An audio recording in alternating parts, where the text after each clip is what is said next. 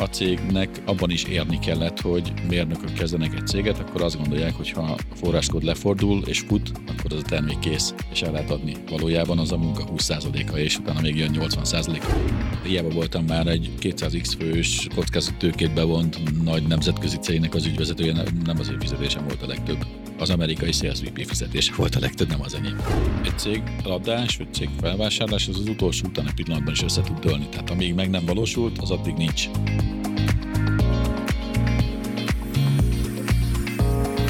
Mitől lesz egy cég sikeresebb a többinél? Mi kell ahhoz, hogy egy vezető úgy építse fel cégét, hogy az fenntarthatóan működjön, miatt folyamatosan növekedni is képes? Vagy éppen ahhoz, hogy egy vágyott szint elérését követően a vállalkozás magabiztos lábakon álljon, akár nélküle is? Mit és hogyan kell átgondolni, majd folyamatokba ültetni, hogy egy jól működő cégünk legyen? Milyen hozzáállás és gondolkodásmód vezet el mindenhez? A cégépítőkben célunk, hogy magyar vállalkozói történeteken keresztül bemutassuk nektek, ők honnan, hová jutottak el, Szó lesz mindsetről, praktikákról, necces helyzetekről és felemelkedésekről. Beszélgető társaim betekintést engednek, mit és hogyan építettek fel cégükben, milyen folyamatokat és rendszereket fejlesztenek a mai napig. Na és persze, hogy ezeknek milyen eredménye van a vállalkozásukban. Minden részben eltérő témakör, iparág, cégméret és motiváció szerint hívunk meg vendégeket. Olyanokat, akik mondhatni igazi cégépítők. Maradj velünk, és ismerd meg történetük, inspirálódj, tanulj és fejlődj. Én Egerszegi Krisztián vagyok, a Minicérem cégépítője, és ez itt a Cégépítők Podcast. A podcastot eléred minden platformon és a YouTube-on is. Hallgasd a kedvenceden és kövessd be a sorozatot. Találkozzunk a következő adások során is. A cégépítőket a Minicérem támogatja. Majd olyan vendéggel beszélgetek, aki nem olyan rég egy, egy komoly exitet megvalósított Magyarországon. Közel 20 éves építkezés után egy informatikai céget adtak el egy, egy amerikai másik cégnek, és érdekes történet volt, hogy hogyan lehet magyar gyökerekből, vagy magyar indítatásból egy olyan céget felépíteni, és mikor jött el az a pont, amikor azon kezdenek el gondolkozni, hogy exit és tőkebevonás legyen, ezt hogy élték meg, és mit tudunk ebből mi, magyar KKV cégvezetők tanulni, milyen dolgokra kell odafigyelni, ha valaki hasonló babérokra tör, hogy a cége nélküle is működjön, vagy másnak is értéket jelentsen. Ugye erről fogok beszélgetni ma Györkő Zolival, a Balabitnek az egyik ex-tulajdonosával, és én kíváncsian várom, mert a cégépítőkben szerintem egy, egy valós olyan referencia lehet, ami, ami meg is valósult, és a tények azért makas dolgok, mert nem mindenkinek sikerült ilyen, ilyen szép sztorit összerakni itt a közelmúltban, szerencsére egyre többen vannak, de kíváncsian várjuk azt, hogy ma mit fogunk megtanulni Zolitól. Köszönöm szépen, hogy itt vagy, és elfogadtad a megkívánsunkat. Sziasztok, és én is köszönöm. No, hát elindult mikor is a 2000-es években egy, egy Balabit nevű egyetemi kezdeményezés? Hogy volt ez a sztori? Nem egyetemi kezdeményezés volt, miatt az egyetem utolsó évben kitaláltuk, hogy csinálunk egy céget. Tehát valójában a Scheidler Balázs találta ki, hogy csinál egy céget, és összeállt néhány szakemberrel, és véletlenül meghívott engem is, hogy én is vegyek ebben részt. Nem is értettem, hogy miért, mert ugyan informatikus vagyok én is, ugyanazt végeztem, mint ő, évfolyamtársak voltunk, de ő jó programozó volt, én meg nem. És aztán belevágtunk azzal a felkiáltással, hogy öt évig tudtam parizert tenni, akkor még néhány évig biztos tudok. Sokat nem tudok kockáztatni, és elkezdtünk egy céget építeni. És amikor elindultatok, akkor milyen jövőképpel vágtatok neki ennek a vállalkozós karriernek?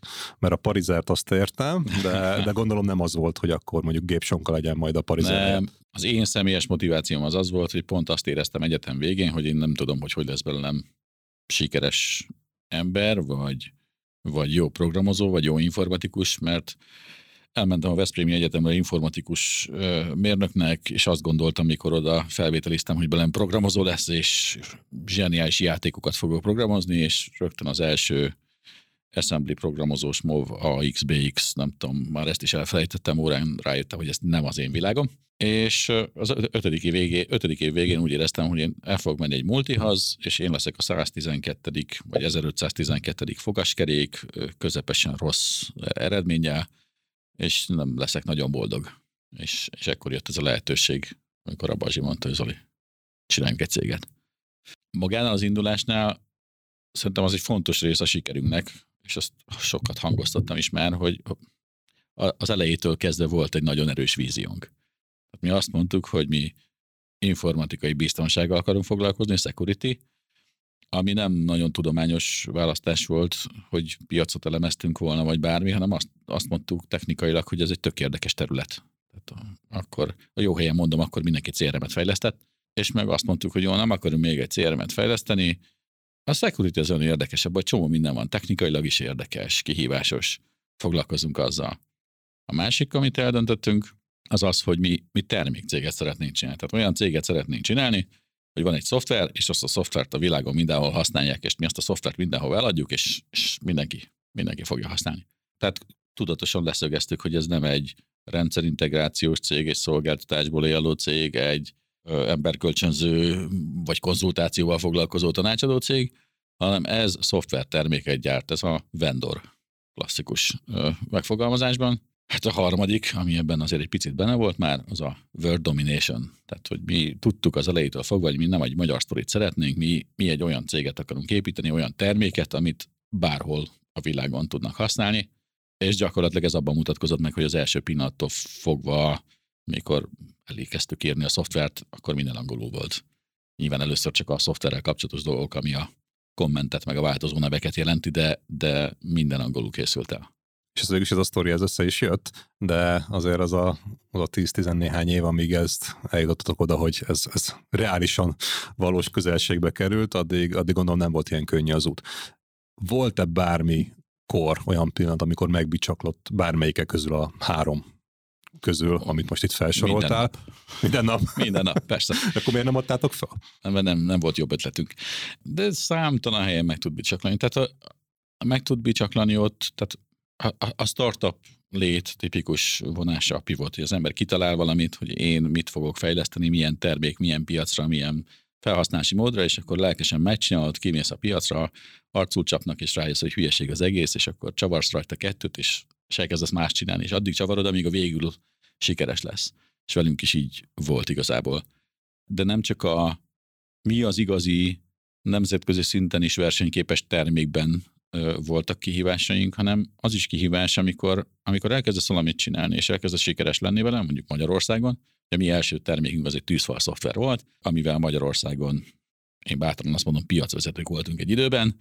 Van egy-két konkurens termék, aki azt mondaná, hogy nem igaz, mert csak másodikak, de ezen lehet vitatkozni, tök mindegy. Elkezdtünk relevánsak lenni, és jöttek az olyan megkeresések, hogy hát ti tűzfalat fejlesztetek, de hogyha még tennétek rá egy hólapátot, akkor mi azt megfizetnénk, és akkor jó pénzért most ezt így le lehetne akasztani tűzfal hólapáttal.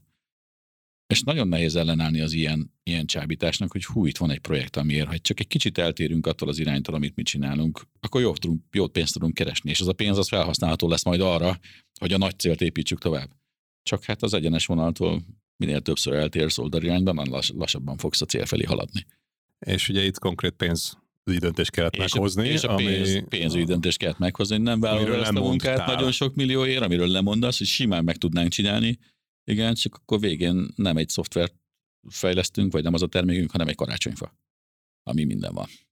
Értem, akkor ez egy nagyon fontos dolog, hogy akkor ez a, ez a legelején megálmott dolog, ami igazából végül is elég tág, mert az IT security sok minden belefér, ha, ha, ha, ha így nézed, meg a, meg a világuralomba, Igen. meg az, hogy termék legyen, viszont ebből nem engedtetek. Igen. És, és nagyon sokaknak ez sem sikerül, mert egyszerűen elcsábulnak a Igen. kínálkozó Igen. nagy lehetőségért. Igen.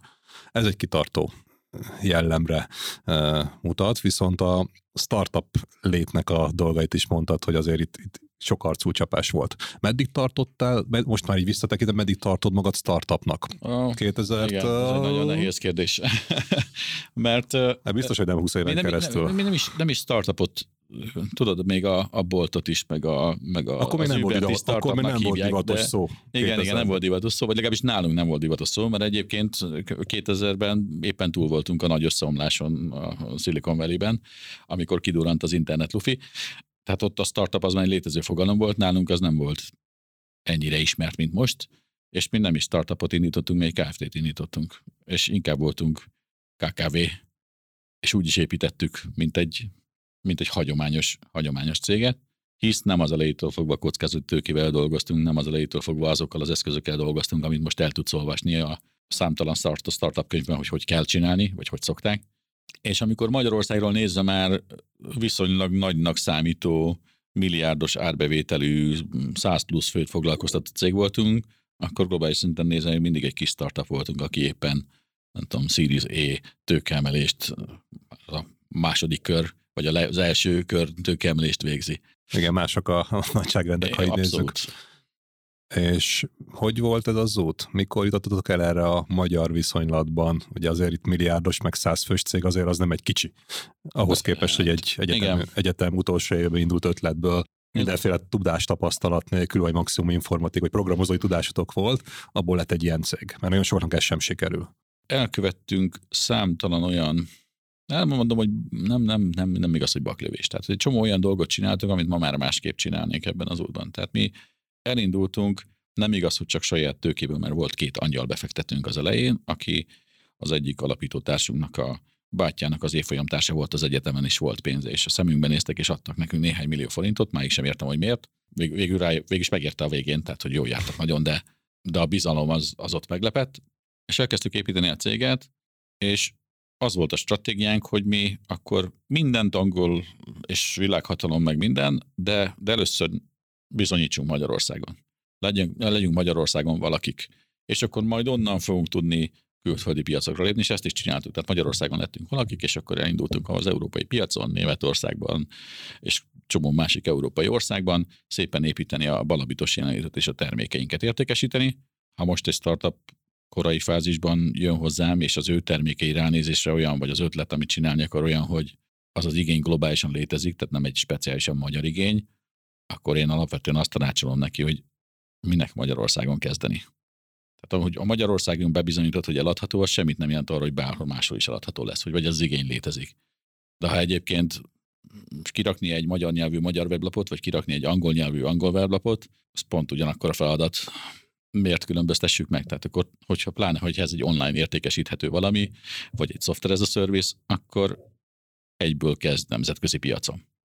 És ez nem nagyobb kockázat vagy kihívás, vagy veszélyt jelent, hogy egy sokkal kompetitívebb, nagyobb, mondom versenytársakból is jobban, meg tőkével is jobban ellátott cégekkel versenyezve kell kimenni, ahelyett, hogy Magyarországon egy kicsit nyugisabban tudod validálni a termékedet. Mert ugye ti is ezt az utat követtétek igen, 20 évvel ezelőtt. Igen, de nem hiszek abban, hogy ez nyugisabb. Mert egy csomó minden másképp működik. Másképp működik a piac, egy csomó tanulság, amit levonsz, az később nem lesz felhasználható. Sokkal lassabban dönt egy, egy magyar, ugye ez B2B volt, tehát üzlet, vagy cégeknek árultunk, egy, egy döntési hozás, vagy egy döntési folyamat itt sokkal lassabb, sokkal több benne a, a személyes lobby hatás, a büdzsék sokkal kisebbek, a cégek tipikusan sokkal kevésbé innovatívak, legalábbis IT beruházás tekintetében, tehát hogy milyen eszközöket használnak, és security tekintetében is, mint tőlünk nyugatra. Tehát ezt felteheted a mérleg két oldalára, van előnye is, meg hátránya is. Viszont amit mi megtapasztaltunk,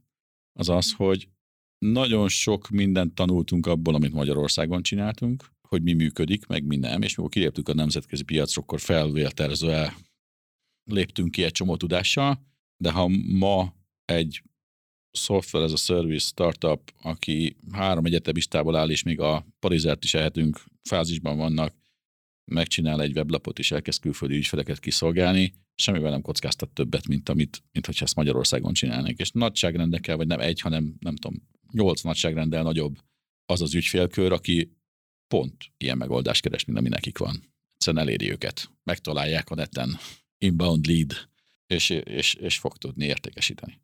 Meggondolom az időfaktor is azért más egy kicsit, mert sokkal gyorsabban tudsz, vagy több visszajelzést tudsz kapni a magyar, vagy nem a magyar, hanem a nemzetközi piacról. És sokkal jövőre nézve relevánsabb visszajelzést, jövőre nézve sokkal relevánsabb referenciád lesz, mert Magyarországon, tehát mi enterprise agyvállalatoknak értékesítettünk, vagy állítottunk elő security szoftvereket, és Magyarországon egy kezem meg tudom számolni, hány darab igazi enterprise van, aki, aki a nyugat-európai amerikai összehasonlítható.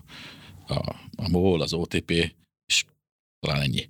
És akkor ezeken, mindenki ezeken más, az, mindenki más az egy, az egy középvállalat méretnek felel meg Amerikában. És hozzájuk bejutni, meg rajtuk tesztelni, az nem olyan egyszerű itt. Meg kettő van összesen. És mindenki arra kettőre És vagy háromra lő. Magyarországon. Igen. Ha olyan terméked van, ami abszolút innovatív és senki másnak nincs, akkor vannak előnyei. De ha olyan terméked van, hogy egyébként ezt valaki más is csinálja már, akkor ha a konkurenciád megjelenik, mire egy konkurencia eljön Magyarországra, külföldről, akkor az már annyival nagyobb és tőkerősebb, és annyival nagyobb rendje van, hogy még a saját, a saját szülő helyeden vagy a piacodon is le fog tudni nyomni, mert sokkal felkészültebb, mint te vagy. És mennyire igaz az, hogy nagyon sokan vannak abban, hogy hogy új, újdonság, amit mi csinálunk, és nincs konkurencia, senki más nem foglalkozik vele a, a világban. Ti, amikor ti elkezdtek, mert azért a tűzfal az egy mondjuk hogy elég alapvető biztonsági technika, vagy technológiai megoldás, akkor és volt konkurenciátok, akkor Hát igen. tudtátok ezt, vagy akkor merészek voltatok? De hát de ez nálunk úgy nézett ki, mi azt akartuk meglovalni, hogy a, a mi, tű, mi tűzfal technológiánk, ami egyébként még mindig létezik egy cégben, az nem önmagában attól volt újdonság, hogy tűzfal, mert olyan már volt, hanem attól, ahogy működött. Hogy autó már van, de az elektromos autó az valami más. És, Valami innováció és, kell, Igen, valami innováció. Mert másképp, másképp működött, sokkal alaposabban ellenőrizte a hálózati forgalmat, ezért biztonságosabb volt. És ez volt a, a megkülönböztetésünk.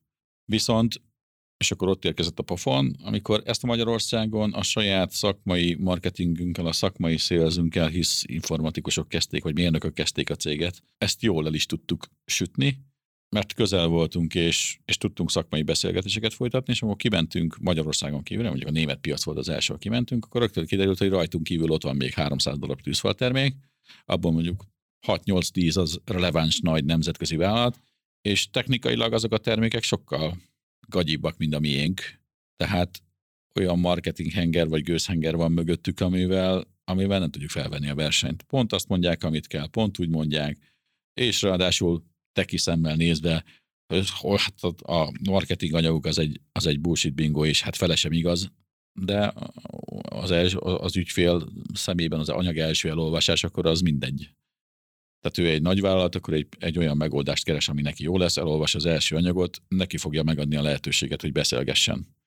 Akkor te már magyar- oda se kerülsz, hogy elmondhast, hogy a tiéd. Ami a magyar piacnál előnyöd volt, Igen. ugyanaz az előnye Az- egy nagyobb piacon a helyi játékosnak meg volt, és hátrány lett. Aha. És, és egyébként ez is történt, hogy, hogy ö, 2005 környékén vettük el, kezdtük el komolyan venni azt, hogy Magyarországon kívülre megyünk.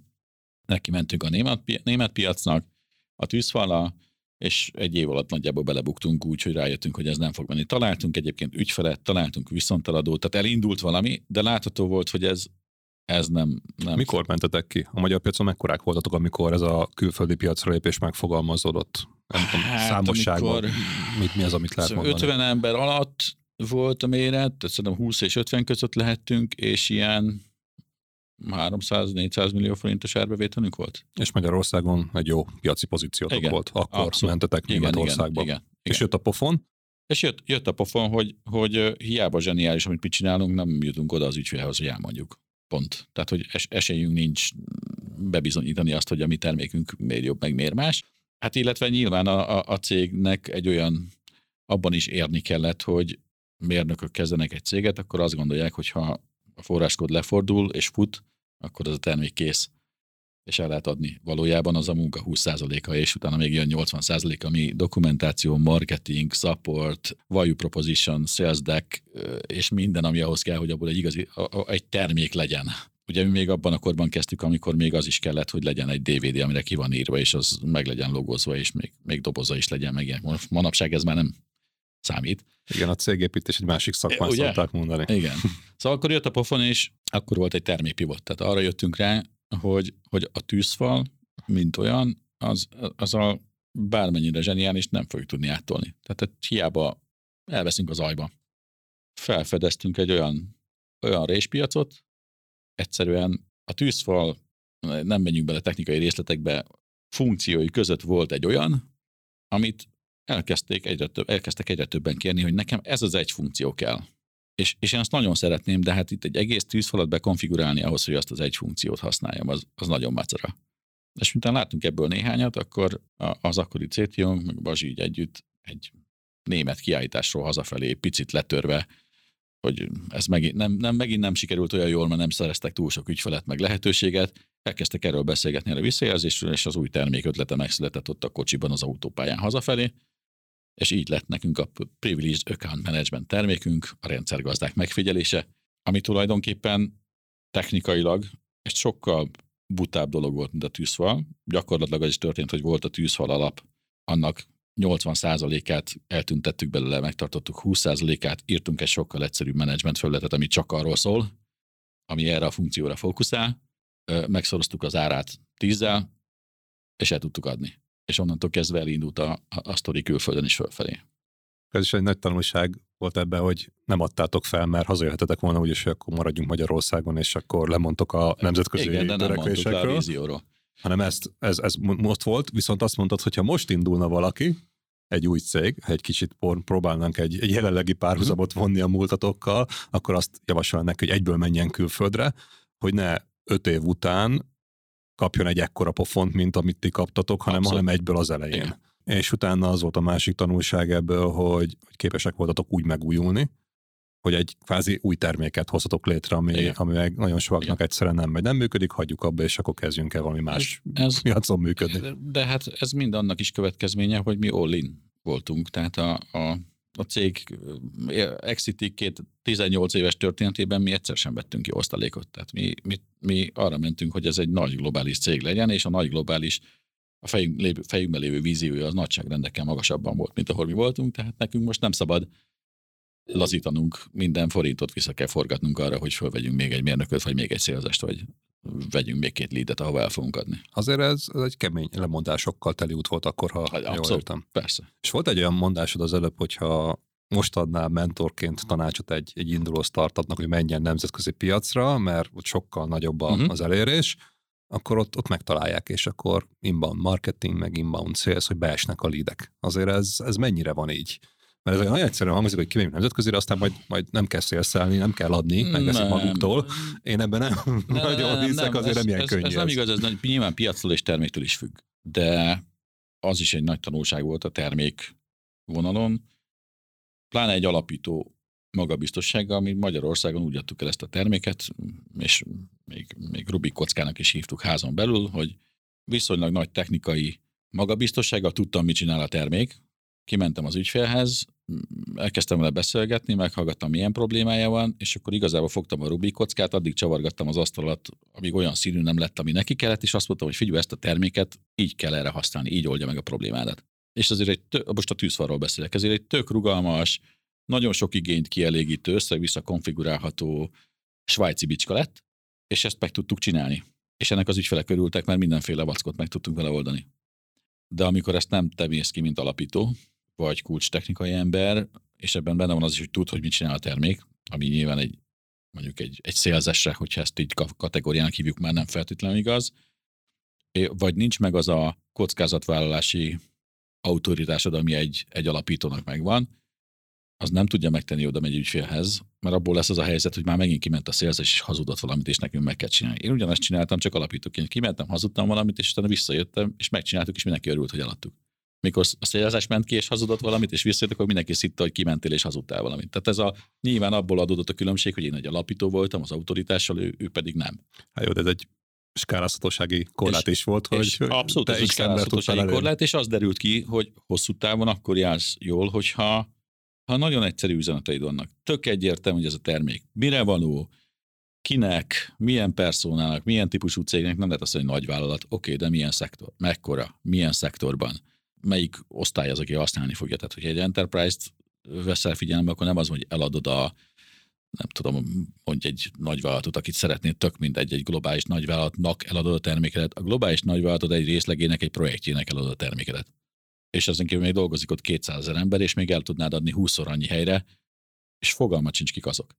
És itt én azt gondolom, hogy nemzetközi piacon átfordul az, hogy nem az a lényeg, hogy találok egy leadet, akkor akármi kell neki, olyan rácsavarom és eladom neki, hanem nekem azokat kell megtalálnom, akinek tényleg az kell, amit én nagyon egyszerűen tudok. És customizáció, tehát testre szabás, és bonyolult konzultáció, és minden nélkül, hogy odadom neki, és működik. És megoldja a problémáját azonnal.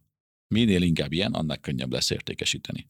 Az, hogy jönnek a, a lidek, az meg azon múlik, hogy nyilván az, amit a te terméked, az mennyire nice to have, vagy must have, vagy nem tudom, hogy ezeket a problémákat kifejtsem, tehát hogy mennyire olyan problémát old meg, amikor, amit a cég úgy, úgy érzi, hogy ezt most muszáj megoldanom, mert meghalok, vagy úgy érzi, hogy hú, ez tök jó lenne, ha megcsinálnánk, és majd egyszer foglalkozunk vele.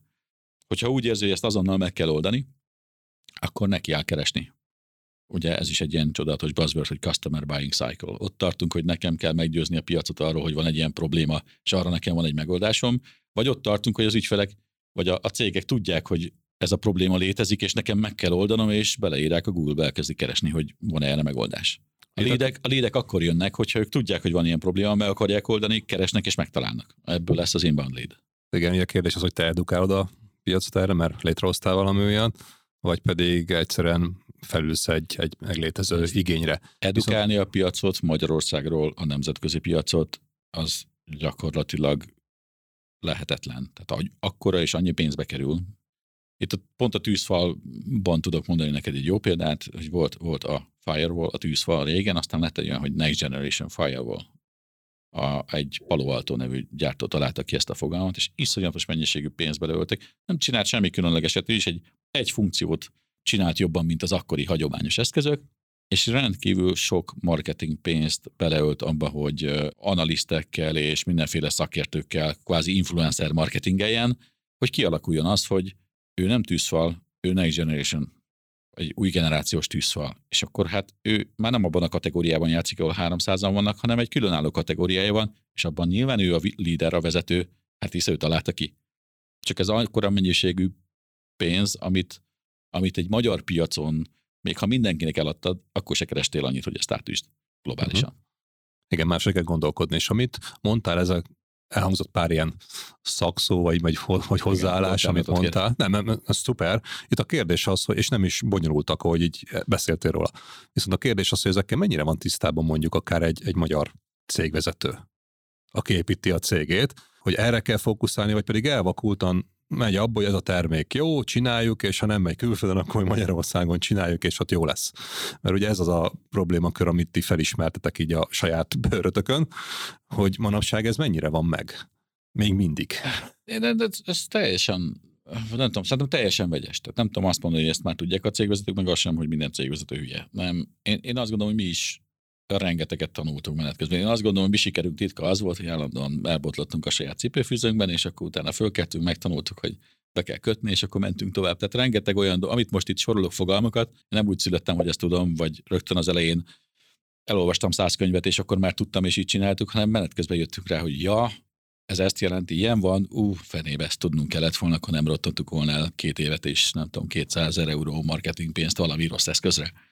És egy olyan, egy olyan tipikus van, ami szerintem Magyarországon, vagy inkább Kelet-Európára jellemző, a feltaláló effekt. Hogy van valaki, aki van egy zseniális technológiája, és azt mondja, hogy ez a technológia megváltja a világot, megold valami adott problémát, ez a legjobb abban, és akkor ez kész. Most a világ hódoljon be, és higgye el, hogy ez a legjobb technológia, és kezdje el használni. És gyakorlatilag meg vagyok sértődve, hogy miért nem ismerik el a zsenialitásomat. Ez a feltaláló. És miért nem veszik meg? És, és nézd meg ezzel szemben egy amerikait, ahol meg és ez mikor konkurenciát nézel, akkor nagyon bosszant, hogy jön egy amerikai cég, olyan weblapja van, olyan marketingje van, olyan bizony, demo videót csinált, hogy irigy vagy rá, és azt mondta, hogy zseniális, és tulajdonképpen kiderül, hogy a termék még nincs. Egy slideware az egész. Nem is működik. Még funkcionalitásában sehol nincs. De úgy eladják, úgy leteszik el az asztalra, hogy profinak néz ki.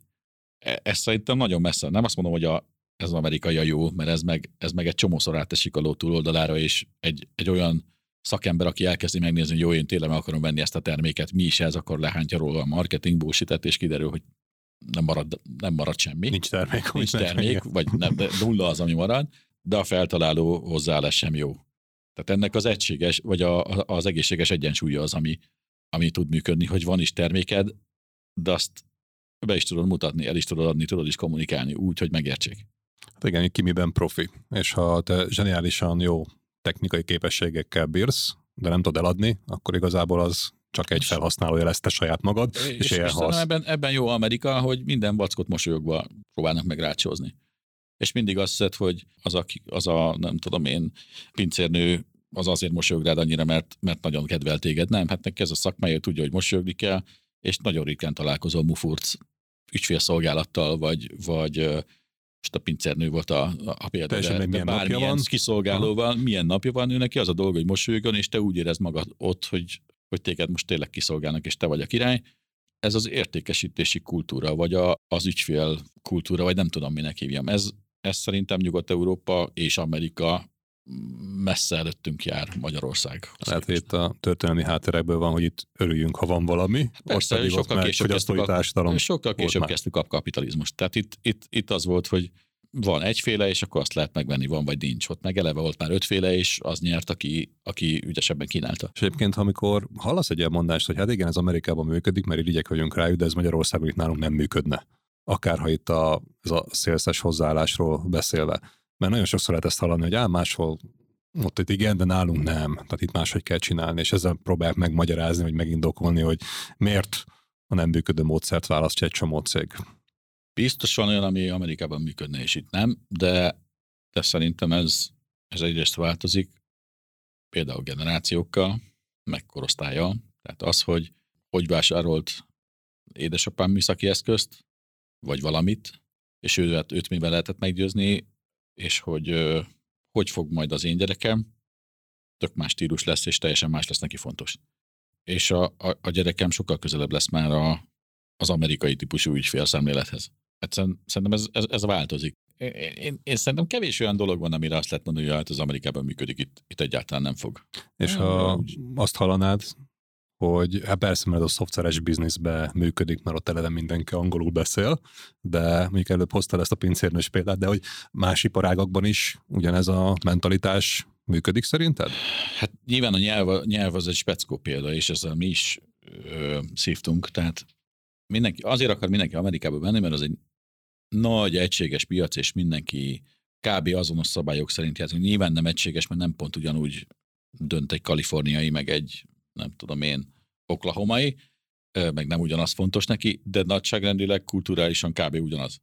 Mi, amikor Európába mentünk és országról országra építkeztünk, akkor mi szívtunk azon, hogy ja, akkor most nekünk franciául is kéne dokumentáció, ja, akkor nekünk most franciául is kell marketing szórólap, és nem elég az angol. És tök különbözőek a kultúrák. Tehát Németországban mindenki, aki mérnök, tudott, tudott angolul, és képes volt angolul beszélni. Franciaországban mindenki, akivel beszéltünk egyébként, tudott angolul, de nem szerettek angolul beszélni, és ha volt ott egy francia, és akkor franciául szóltak meg, és fordítson. Ha elmentél ö, Skandináviába, ott nem volt probléma, ők úgy születtek, hogy tudnak angolul. Tehát teljesen mások a, és, és ami nekem nagyon nagy meglepetés volt például, amikor Japánba mentünk, hogy, hogy én azt hittem, hogy Japánban az amerikai, meg, meg nem tudom, globális befolyás miatt az angol nyelvtudás az egy elterjedt valami nagyvállalati szinten. Van egy nagyon-nagyon vékony réteg, aki tud angolul, és utána semmi, nulla. Nem az a picit gagyogok, nulla. Zéro. Kemény, hát azért voltak akkor nagy felismerések. És, és, és ezért például ezért mondom, hogy neki Amerikába megy, mert akkor, hát akkor igazából egy nyelven kell search engine optimalizálni, és nem kell végig gondolni, az én termékemet franciául így hívják, németül úgy hívják, akkor ezt mind bele kéne tenni a weboldalba annak függvényében, hogy milyen kereső szavakra ugorjon. De sokkal kompetitívabb a piac, nem? Gyilkosabb a verseny. Innentől kezdve, mert nagyobb piacon sokkal több a játékos. Én nem tudom. Hát pe- pe- persze, bizonyos szempontból sokkal több a játékos, de sokkal nagyobb a piac is. Meg, meg sokkal többet költenek az ügyfelek, vagy a cégek. De Magyarországon is gyilkos a, a konkurencia, mert hogy itt meg kevés a pénz, és akkor azért a kis projektért is a közbeszerzésben már kinyírják egymást a cégek, és aláraznak egymásnak, és mi mindent elkövetnek, hogy a másik ne nyerjen.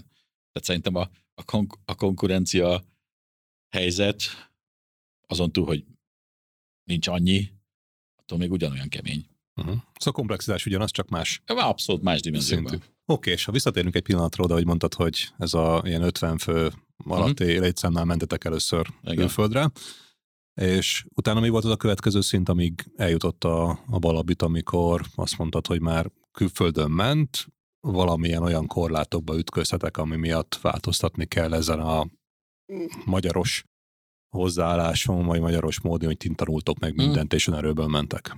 Ugye ez az önerőből me- menés az azt jelentette, hogy, hogy gyakorlatilag a, A Balabit egy organikusan növő profitábilis vállalat volt, ami minden évben a profitját visszaforgatta a következő év növekedésébe. Tehát bővült a, bővültek a, bővült a létszám, és többet költöttünk eszközre, marketingre, mi egyébre. És egyrészt volt az a pont, amikor nagyon feszessé vált a történet. Tehát volt, volt ott 2010 környékén egy-két necces évünk, amikor túl sok mindent nyitottunk meg egyszerre, túl sok országot, ugye a 2008-as válság után voltunk éppen, ugye 2008-at mi úgy első nekifutásra nem éreztük anyagilag, tehát mi a, a vihar alatt mentünk, vagy a hullámok alatt mentünk, túl kicsik voltunk, még átcsapott a fejünk fölött, de ott, ott volt egy-két kesló, nagyon erősen kesló szűke év, és akkor már voltunk annyian ez az 50 és 100 közötti emberszám, amikor nem működik az, amit egy kezdővállalkozó megcsinál, hogy jó, ebben a hónapban még nem kapok fizetést, és az emberek kapnak, ami az elején még oké okay volt, mert száz főnél már mindegy, hogy te kapsz fizetést, vagy nem. Az már nem, nem pótolja a lyukat. És az elkezdtünk rajta gondolkodni, hogy tudnánk stabilizálni. A másik az egy viszonylag érdekes eh, effekt volt, kerestük az utat. És, és az, a, ezen útkeresésben próbáltam beszélgetni olyan emberekkel, akik, akik csináltak már ilyet. És találkoztam egy, egy Németországban élő magyar vállalkozóval, aki azt mondta nekem, hogy ez a nagyon nyersen és egyszerűen, hogy ez a lépésről lépésre, országról országra haladás, ez egy hülyeség. Mert hogy egyébként az amerikai konkurencia a nagy amerikai egységes piacon sokkal gyorsabban nő, mint én itt országról országra, mert én itt szívok a különböző nyelvvel, meg arra, hogy franciára fordítsam még a marketing anyagot is, meg mit tudom én. És amikor ő egyszer úgy dönt, hogy átjön Európába, mert már, már elég nagy ahhoz, hogy megengedhesse magának, akkor ő, amit korábban is láttunk, egy sokkal jobban felkészült, jelentősebb tőkével rendelkező, jóval nagyobb vállalat lesz, és le fog itt nyomni. Tehát én itt Európában lehetek kis király egy darabig, minden országban ott vagyok, és mindenhol csinálok valamit, de amint jön a, a globális gőzhenger, akkor, akkor úgyis kiszorulok. Tehát egyetlen esélyem van, hogyha, hogyha mi is megyünk Amerikába, és megpróbáljuk őket a saját udvarukban megverni, ugye backyard. Aztán ezt elkezdtünk kalkulálni, és rájöttünk, hogy jó, de annyi profitot mi nem termelünk. Tehát Amerikában, az amerikai piacra belépni a mi termékünkkel, ami egyébként egy nem szoftver ez a service, nem tehát ez egy nagyvállalati dobozós, eh, sok esetben hardware-en alapuló appliance termék volt. Erre a piacra belépni az sok pénz. Nagyvállalat, nagyvállalati szélzőség, nagyvállalati marketing, sok pénz, nem futja rá a profitból. És ott is van ugye a piacnak egy felépülése, tehát azt finanszírozni kell egy csomó ideig, mire, És mire a ciklusodok az nem is rövid volt, tehát hát hogy az, nem, nem egy, egy két hónapos, mint 6-9 egy... hónap, így uh-huh. van. És rájöttünk, hogy hogyha a magyar lendülettel, vagy az európai piac lendületével önerőből ugrunk, csak akkor valahol ott Izland, Izland környékén beleesünk az Atlanti óceánba, nem érdemes akkor ennél nagyobbat kell ugrani. Akkor döntöttük el, hogy jó, akkor kockázó tőkére lesz szükségünk ahhoz, hogy, hogy megfinanszírozzanak egy ekkora beruházást, ami a piacnyitáshoz kell.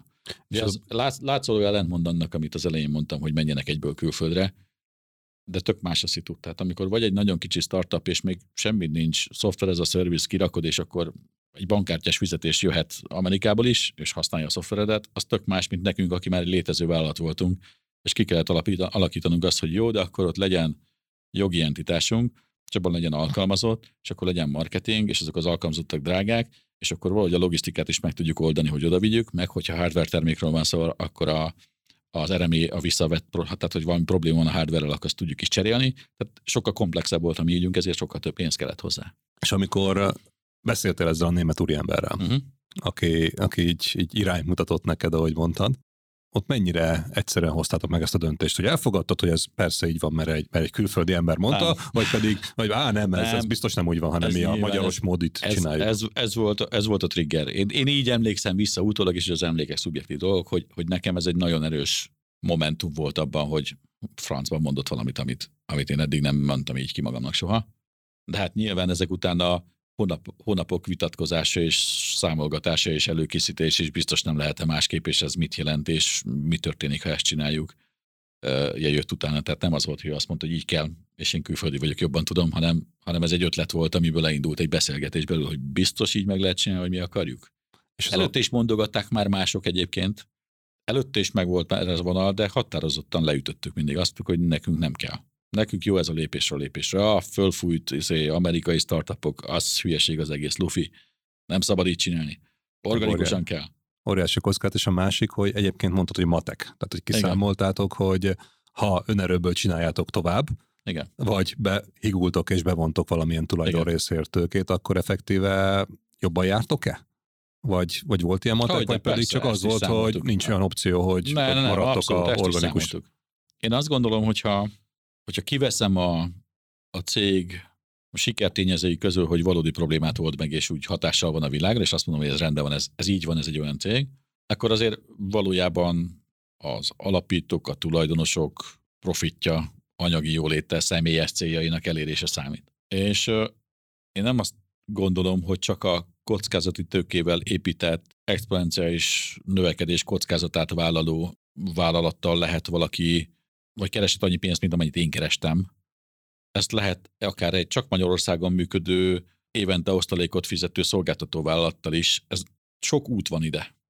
Csak nekünk volt ez az inercia rendszer, hogy mi meg akarjuk csinálni nemzetközit, mert ettől izgalmas az egész. Ez termék, és a termék az már eleve egy csomó mindent beszűkít, hisz nem tudsz olyan rugalmas lenni, hát neked van egy terméked, azt a lehető legtöbb példányszámban a lehető legtöbb helyre el kell adnod, pont. Ez így szépen átvitt minket, vagy rávezetett minket erre az útra, hogy akkor ez a mi útunk.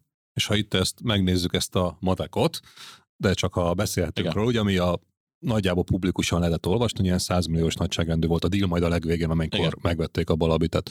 És volt ebbe több tulajdonos, meg befektetés, meg stb. Tehát így nagyjából így tulajdonosként a végén ilyen, nem tudom én, milliárdos nagyságrendű Igen. forintban pénzt Igen. Vettél ki. És ez 18 év, ha jól emlékszem? Hát igen, Vagy igen 18 18, 18 elején, így van. Nem, hogy 18 évig tartott ez a 18, folyamat. ja, 18, 18 18 évig tartott. Igen. 18 évig tartott a folyamat, és ha így nézed, hogy akkor ha évente csináltál volna egy olyan magyar szolgáltatott céget, ami nem tudom én 50-100 milliót termel minden évben uh-huh. nyereségként, akkor nagyjából ugyanez a Igen. matek ki tud jönni, Igen. csak más az út, más a kihívás, más Igen. a kockázat benne. Igen. És ezért van, amit mondtál, hogy Mi mindenki válassza és ki a igen, saját abszolút. jövőképét, és annak bármelyik jó lehet, abszolút. És nekünk ez az alap, ez az alapkeretrendszer egy csomó mindent meghatározott. És ami viszont, viszont nehéz, tehát hogyha elkezdesz egy cé- céget valamilyenre építeni, és csomószor találkozom ilyennel, hogy ők egy egyedi szoftverfejlesztő és konzultációból élő cég, és most van egy termékük, és akkor most termékes cégé alakulnának. Nagyon nehéz. Hát fölépül egy cég, folyamatai, kultúrája, berögződései minden arra, hogy ez egy egyedi, egyedi szoftverfejlesztő vállalat, az nagyon nehezen megy át oda, hogy mi, mi már pedig egy nagyon penge, nagyon egy, egyértelmű ilyen stratégia mentén mindent arra teszünk rá, hogy ez, ez, ez, ez a tippünk, hogy ez menjen. Nem az a lényeg, hogy az ügyfél éppen mit kér, hanem mi azt mondjuk, hogy ez lesz, ezt kapott, kész. És nemet kell mondani az ügyfélkérésre, amiért hogy ez, ezt nagyon nehéz átalakítani a, a, egy létező cégen belül. És ugyanez visszafelé is nekünk az, hogyha azt mondtuk volna, hogy jó, akkor mostantól nem ilyenek vagyunk, hanem akkor egyedi szoftverfejlesztés, az embereink fele, aki arra iratkozott föl, hogy azért jött ide dolgozni, mert ez egy, ez egy azon túl, hogy mindenki jó fizetést akar kapni, persze, de hogy az sem mindegy, hogy hol dolgozol, tudod. Tehát, hogy mi a sztori. Ez egy, nem egy tucat vállalat, ez egy, van egy valami missziója, mert ez így meg akarja mutatni, meg olyan ügyfelek használják a terméket, amire büszke vagyok, mert azt elmondhatom anyukámnak, hogy a NASA is használja, és azt még ő is érti. Felálltak volna, és azt mondják, hogy annyira nem érdekes. És ezért is fontos ez a jövőkép, amit Abszolút. követtetek. Abszolút. És amikor mondtad ezt a magyar feltaláló típus, meg Igen. amerikai sales típusú. Kelet-európai legyen, vagy, csak vagy, magyar, mert bocsánat, kelet-európai, jó, Ilyen. rendben, hozzáállást. Amikor ti voltatok itt a nemzetközi vagy akár amerikai piacra lépés során, akkor, akkor ti mennyire voltatok egyébként technológiai cég, néhány értékesítővel, vagy mennyire volt egy jól kiépített sales szerzeted, ahol mondjuk, mint a Amerikában lehet azt mondani, hogy egy fejlesztőre van öt szélszes, itt Magyarországon meg a fordítottja, vagy... Sose voltunk jó szélszervezet a siker ellenére. Tehát én gyakorlatilag az első három szélzest, vagy négyet, nem tudom, akit fölvettünk, és gyorsan ki is rúgtunk azt, azt szerintem legalább egy ember nagyon jó volt, a, a, a, és az összes többi se feltétlenül volt rossz, csak tökre nem értettük mérnökként, hogy egy szélzesnek mire van szüksége ahhoz, hogy dolgozni tudjon. És meg kell tanulnunk, milyen az egész. És ott nálunk az arányok nem voltak meg. Tehát pont az, amit mondasz Amerikában, hogyha van 10 mérnök, akkor van 50 szélzes, na jó, ha 50 nem is, de legalább 30. Ez nálunk nem volt meg soha. Tehát sok, mi sokkal inkább technológiai, vagy technológiai vállalatok voltunk, 50, mert 50 egyszerűen nem, nem jutottunk még oda. Mikor felvásároltak minket, és megvett minket egy nagy amerikai, abszolút klasszik sales, ott is volt technológia, meg termékek, de egy sales központú vállalat, a, a, a Quest, aki megvett minket, az egy milliárdos ö, ö, árbevétel, vagy dollárban milliárdos árbevételű cég, annak a egy részegysége a One Identity, az, akihez mi jobban kapcsoltunk, az egy business unit volt, volt egy olyan vízió, hogy külön cég lesz belőle, és akkor így együtt egy nagyon jó identity management céget sem, ami nem valósult meg egyébként utána. De elmentem az első, vagy meg, elmentünk az első sales kickoffra, ami azt jelentette, hogy Floridában egy akkora szálloda konferenciaterem nagyobb, mint Magyarországon a legmenőbb focipálya, ült benne ezer darab sales, és bejött a a cég nem tudom, elnöke a dübörgő rockzenére és mondta a bullshit bingot, ami egyrészt nyilván hülyeség, másrészt, amikor így először megláttam, akkor azt úgy éreztem, hogy szörnyű, ez, ez, így, ez a mi lelkünktől olyan távol áll, hát ez, ez mit keresek én itt?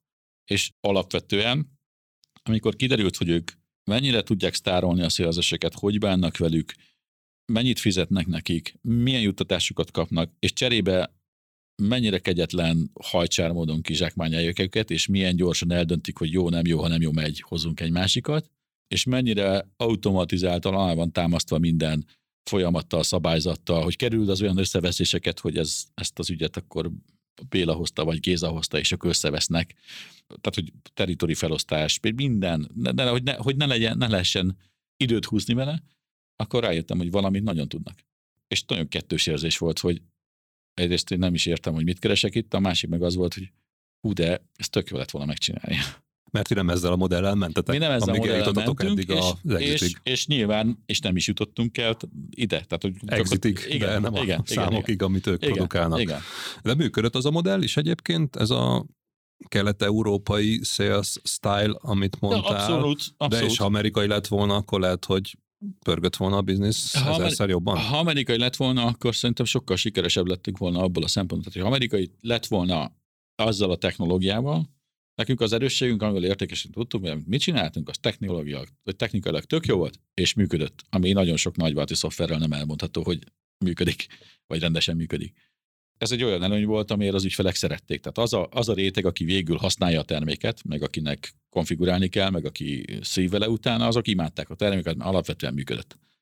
És ez egy erősség volt.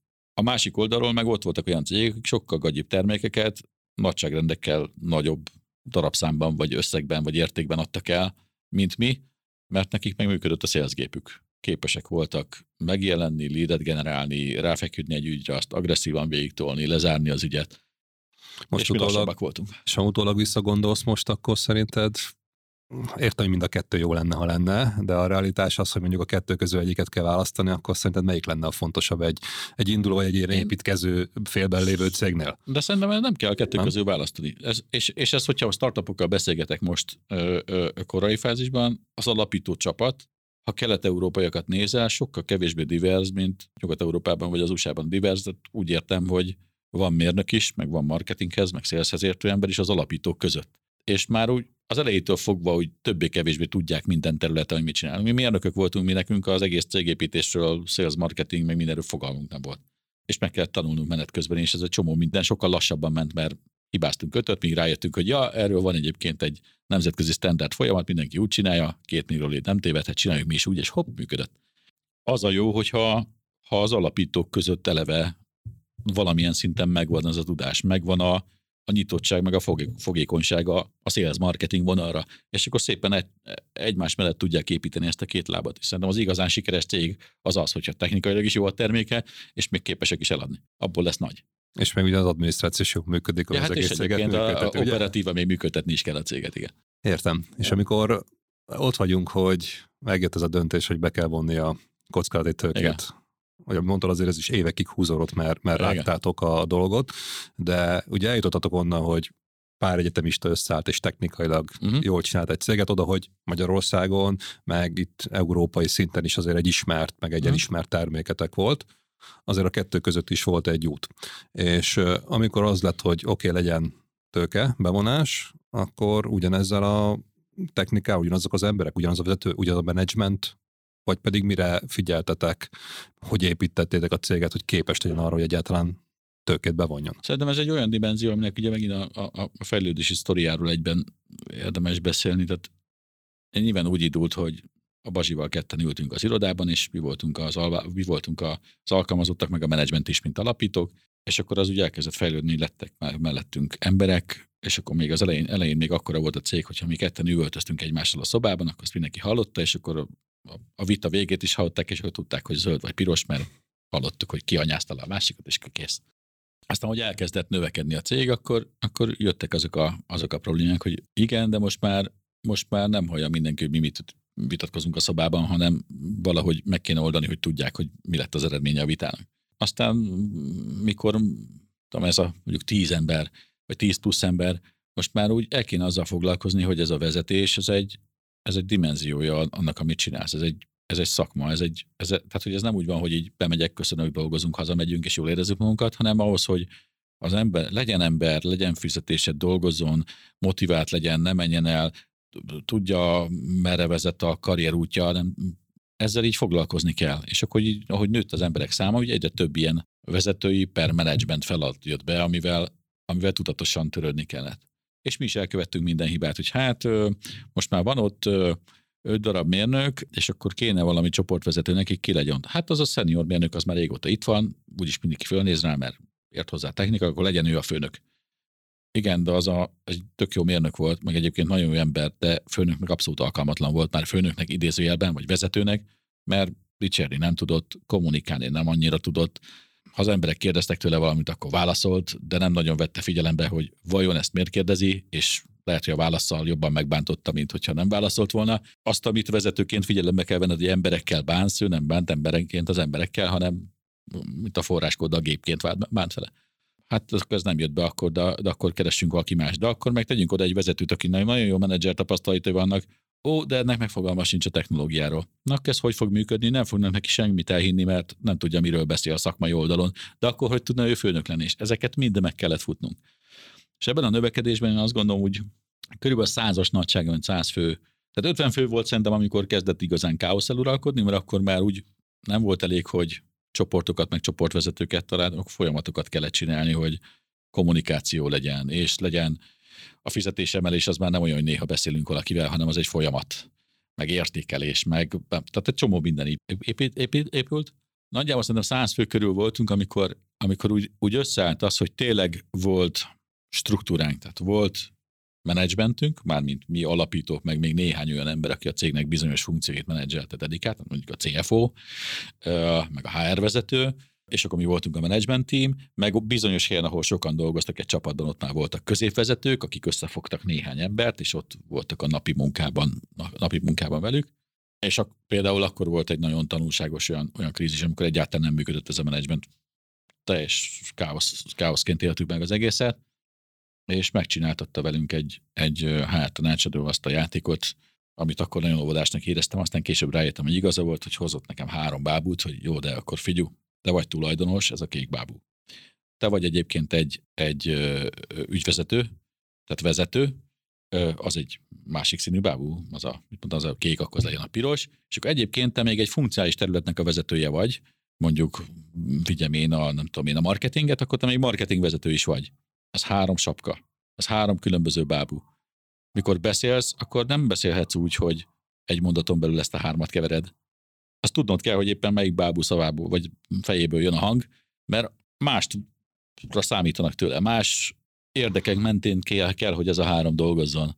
És úgy tudtunk együtt működni a menedzsmenttel, hogy, hogy nekem gondolkodnom mert hogy ja, ja, ja, várjál, most nem gondolkodhatok tulajdonosként. Aki tulajdonosként ott voltam, hogy figyelj, Olid, hát nekünk nincs más, ez van, mit vállaljuk a kockázatot, milyen büdzsét toljuk, míg vezetőként kellettek a keretek, és ha egy másik vezetővel beszéltem vezetőként, akkor nem, mond, nem várhattam el tőle, hogy egyértelmű tulajdonosként álljon a céghez. Persze tulajdonosi attitűdöt elvársz, de nem olyan, mint amikor te, mint alapító tulajdonos, bárhogy dönthetsz. És ez mennyire volt nehéz, hogy mennyire nehezen élted ezt meg, amikor így szembesítettek ezzel a három sapka van rajtad, és hogy igazából össze-vissza kevered a szerepköreidet, ah, amikor igen. valakivel beszélsz, és ebben vannak a feszültségek. A, a szembesítés nem éltem meg nehezen, azt éltem meg nehezen, hogy nem tudtam megoldani, hogy ezt elválasztod őket, és ez hoz nagyon sokáig szenvedtem vele, hogy ezt, ezt most hogy a fenébe oldjam meg, hogy most minden mondat előtt gondolkodjak, hogy tehát ez hülyeség. És mi lett a megoldás? Az, hogy elkezdtünk rá figyelni, meg az, hogy egyébként a többiek is tudták, hogy nekünk most van egy ilyen feladatunk, hogy erre figyeljünk, mm, előhozta azt, hogy ők is szóltak, hogy figyelj, ez most egy olyan mondat volt, hogy ezt, ezt most nem marketingvezetőként mondtad, most ezt tulajdonosként. Ez, ez, ez nem illik össze, és akkor újra kell gondolni. Csak át, kell, át kellett fogalmazni a beszélgetést. Szóval tovább víve a sztorit, és kialakult egy olyan menedzsment, aki magyar menedzsment volt, volt, aki, aki nálunk nőtt fel idézőjelben, tehát felvettük juniorként, és akkor papá föl, fölnőtt ment fölfelé pozíciókban, és része volt a menedzsmentnek, meg volt olyan, akit a piacról rekrutáltunk, és lett ez a, ez a menedzsment, és ez, ez a céget vitte, vagy ez, ez a menedzsment vitte el a céget oda, hogy akkor már hát bőven milliárdos, vagy inkább kettő fölötti ár, két milliárd fölötti árbevételünk volt, és meg tudtuk csinálni 8 millió dolláros tőkeemelést. És azt megkérdeztem, hogy egyébként hogy a menedzsmentről beszélsz, hogy milyen fő területek vagy pozíciók voltak menedzsmenten belül? Tehát, hogy egy cégnek mire érdemes figyelni? Mert oké, okay, hogy van egy tulajdonos, meg cégvezető, meg aki felel mondjuk valami területért, sapkát szedje szét, de egy membetet itt HR, sales, technológia, tehát mik, mikre érdemes, vagy ti mire bontottátok föl? Tökre függ, na, attól függ, hogy ez szoftver, vagy parizergyár, vagy, hmm? vagy Akkor nézzük azt, hogy a, nálatok milyen területek voltak. Ami... Uh, na, nyilván volt egy ügyvezetőnk, kezdjük akkor, kezdjük akkor felülről. Nyilván volt egy CTO-nk, technológia, a szoftverfejlesztés, az, az működjön. Egyébként volt olyan is, amikor a CTO és az engineering, VP of Engineering, vagy Engineering Director, ez külön volt, tehát más volt az, aki a termékkel, meg jövővel, meg a termék irányjal foglalkozott, meg a más volt az, aki azzal foglalkozott, hogy ami a roadmap rajta volt, az, az le is legyen szállítva, tehát ez olyan is volt, hogy ez elvált egymástól. Aztán nálunk volt uh, service, tehát szoftvercég voltunk, de azért ezek nagyvállalati termékek voltak, és volt valamennyi service, tehát volt egy, egy, egy service vezető, volt egy uh, pénzügyi vezető, volt egy HR vezető, volt egy marketingvezető, és volt egy szélzvezető. És akkor, ahogy mentünk fölfelé időben, mikor elkezdtük csinálni, akkor Bazsival voltunk mind a kettő. Vagy ketten voltunk, ez minden. Aztán utána elkezdtünk embereket fölépíteni, meg felvenni, és akkor egyre kevesebb lettünk belőle. És akkor így volt az, hogy nyolc sapka. Hogy egyre kevesebb sapka lett, és a végén az lett, hogy én már csak, már csak ügyvezető voltam, amikor nekem már csak ügyvezetni kellett, és nem volt saját funkcionális területem. Ugye ez hosszú-hosszú évek alatt. És tőkebevonásnál egyébként pont az történt, hogy a tök sikeres magyar menedzsment eljutott oda, hogy, hogy meg tudtuk csinálni a tőkebevonást, ami annyit jelentett, hogy gyakorlatilag hiteles volt, amit mondunk. Valaki elhitte és rám bízott annyi pénzt, hogy nem olyan hülyék ezek a fiúk, képesek lesznek megcsinálni. És amikor elkezdtük megcsinálni, akkor rájöttünk, hogy viszont így nem fog menni. És vettünk fel új embereket. És ez egy újabb, nem tudom, törés vagy konfliktus volt a cégen belül, hogy gyakorlatilag aki akkor volt szélzvezető, és a, a, addig a teljes szélzél felelt, ő lett egy kelet-európai szélzvezető, bejött mellé egy nyugat-európai, egy amerikai, és még a fejük tetejére ült egy, egy globális sales VP, aki az egészet át tudta fogni. És akkor nyilván az, aki ott van tíz éve, és menedzsmentként éli meg magát, és egyszer csak osztják a területét, és fejére jön valaki, ő nehezen éli meg azt, hogy, hogy az miért történik. És mondtad, hogy magyar menedzsment, ezt itt többször kihangsúlyozta, ez gondolom hogy magyar emberek, magyar nyelven beszéltek, Igen. Igen. és amikor ezt a kelet-nyugat-amerikai osztást megcsináltatok, akkor meg gondolom nem magyar emberek ültek, hanem külföldi vagy angol-amerikai. Angol, amerikai, így van. És, meg német. Meg német. És itt például a nyelvi problémánk azok előjöttek, hogy egy magyar hiába tud angolul, azért mégsem a nyelvi szinten beszél, és máshogy gondolkozik, mint egy amerikai mondjuk. Persze. És de... ebből is volt esetleg konfliktus, vagy, azt, vagy inkább az csak a pozícionálás? Ez, ez, ez 2014 után volt, amikor Amerikába elkezdtünk bevenni, de már sokkal korábban, tehát amikor elkezdtük Németországban, meg a külföldi piacokkal, tehát az elejétől fogva minden, ami a termék környékén volt, angolul készült el először, még a dokumentáció is előbb volt, meg volt angolul, és utána lett magyar, annak ellenére, hogy nem is volt melyik külföldi ügyfelünk. De a cég alapnyelve, a belső kommunikációs nyelve a magyar volt. A HR szabályzatok, a levlisták, a csetek, a nem tudom, azok magyarul voltak.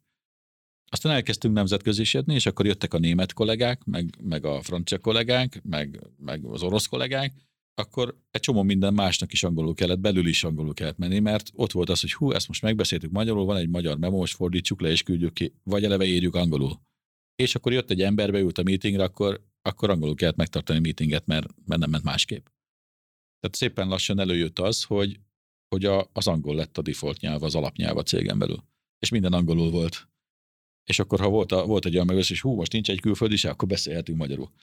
Az volt a törés vagy, vagy hatékonyság visszaesés volt, mert azért úgy... Óriási. Tehát volt olyan alapember, aki nagyon hasznos volt, jó volt a cégben, de ő kitalálta magára, hogy nyelvi antitalentum, ő sose fog megtanulni, tudni megtanulni angolul, és ebből, és kiesett a, a, rendszerből, vagy hát megtört a karrierje, nem tud tovább nőni a céggel együtt, mert nem tud kommunikálni a külföldiekkel.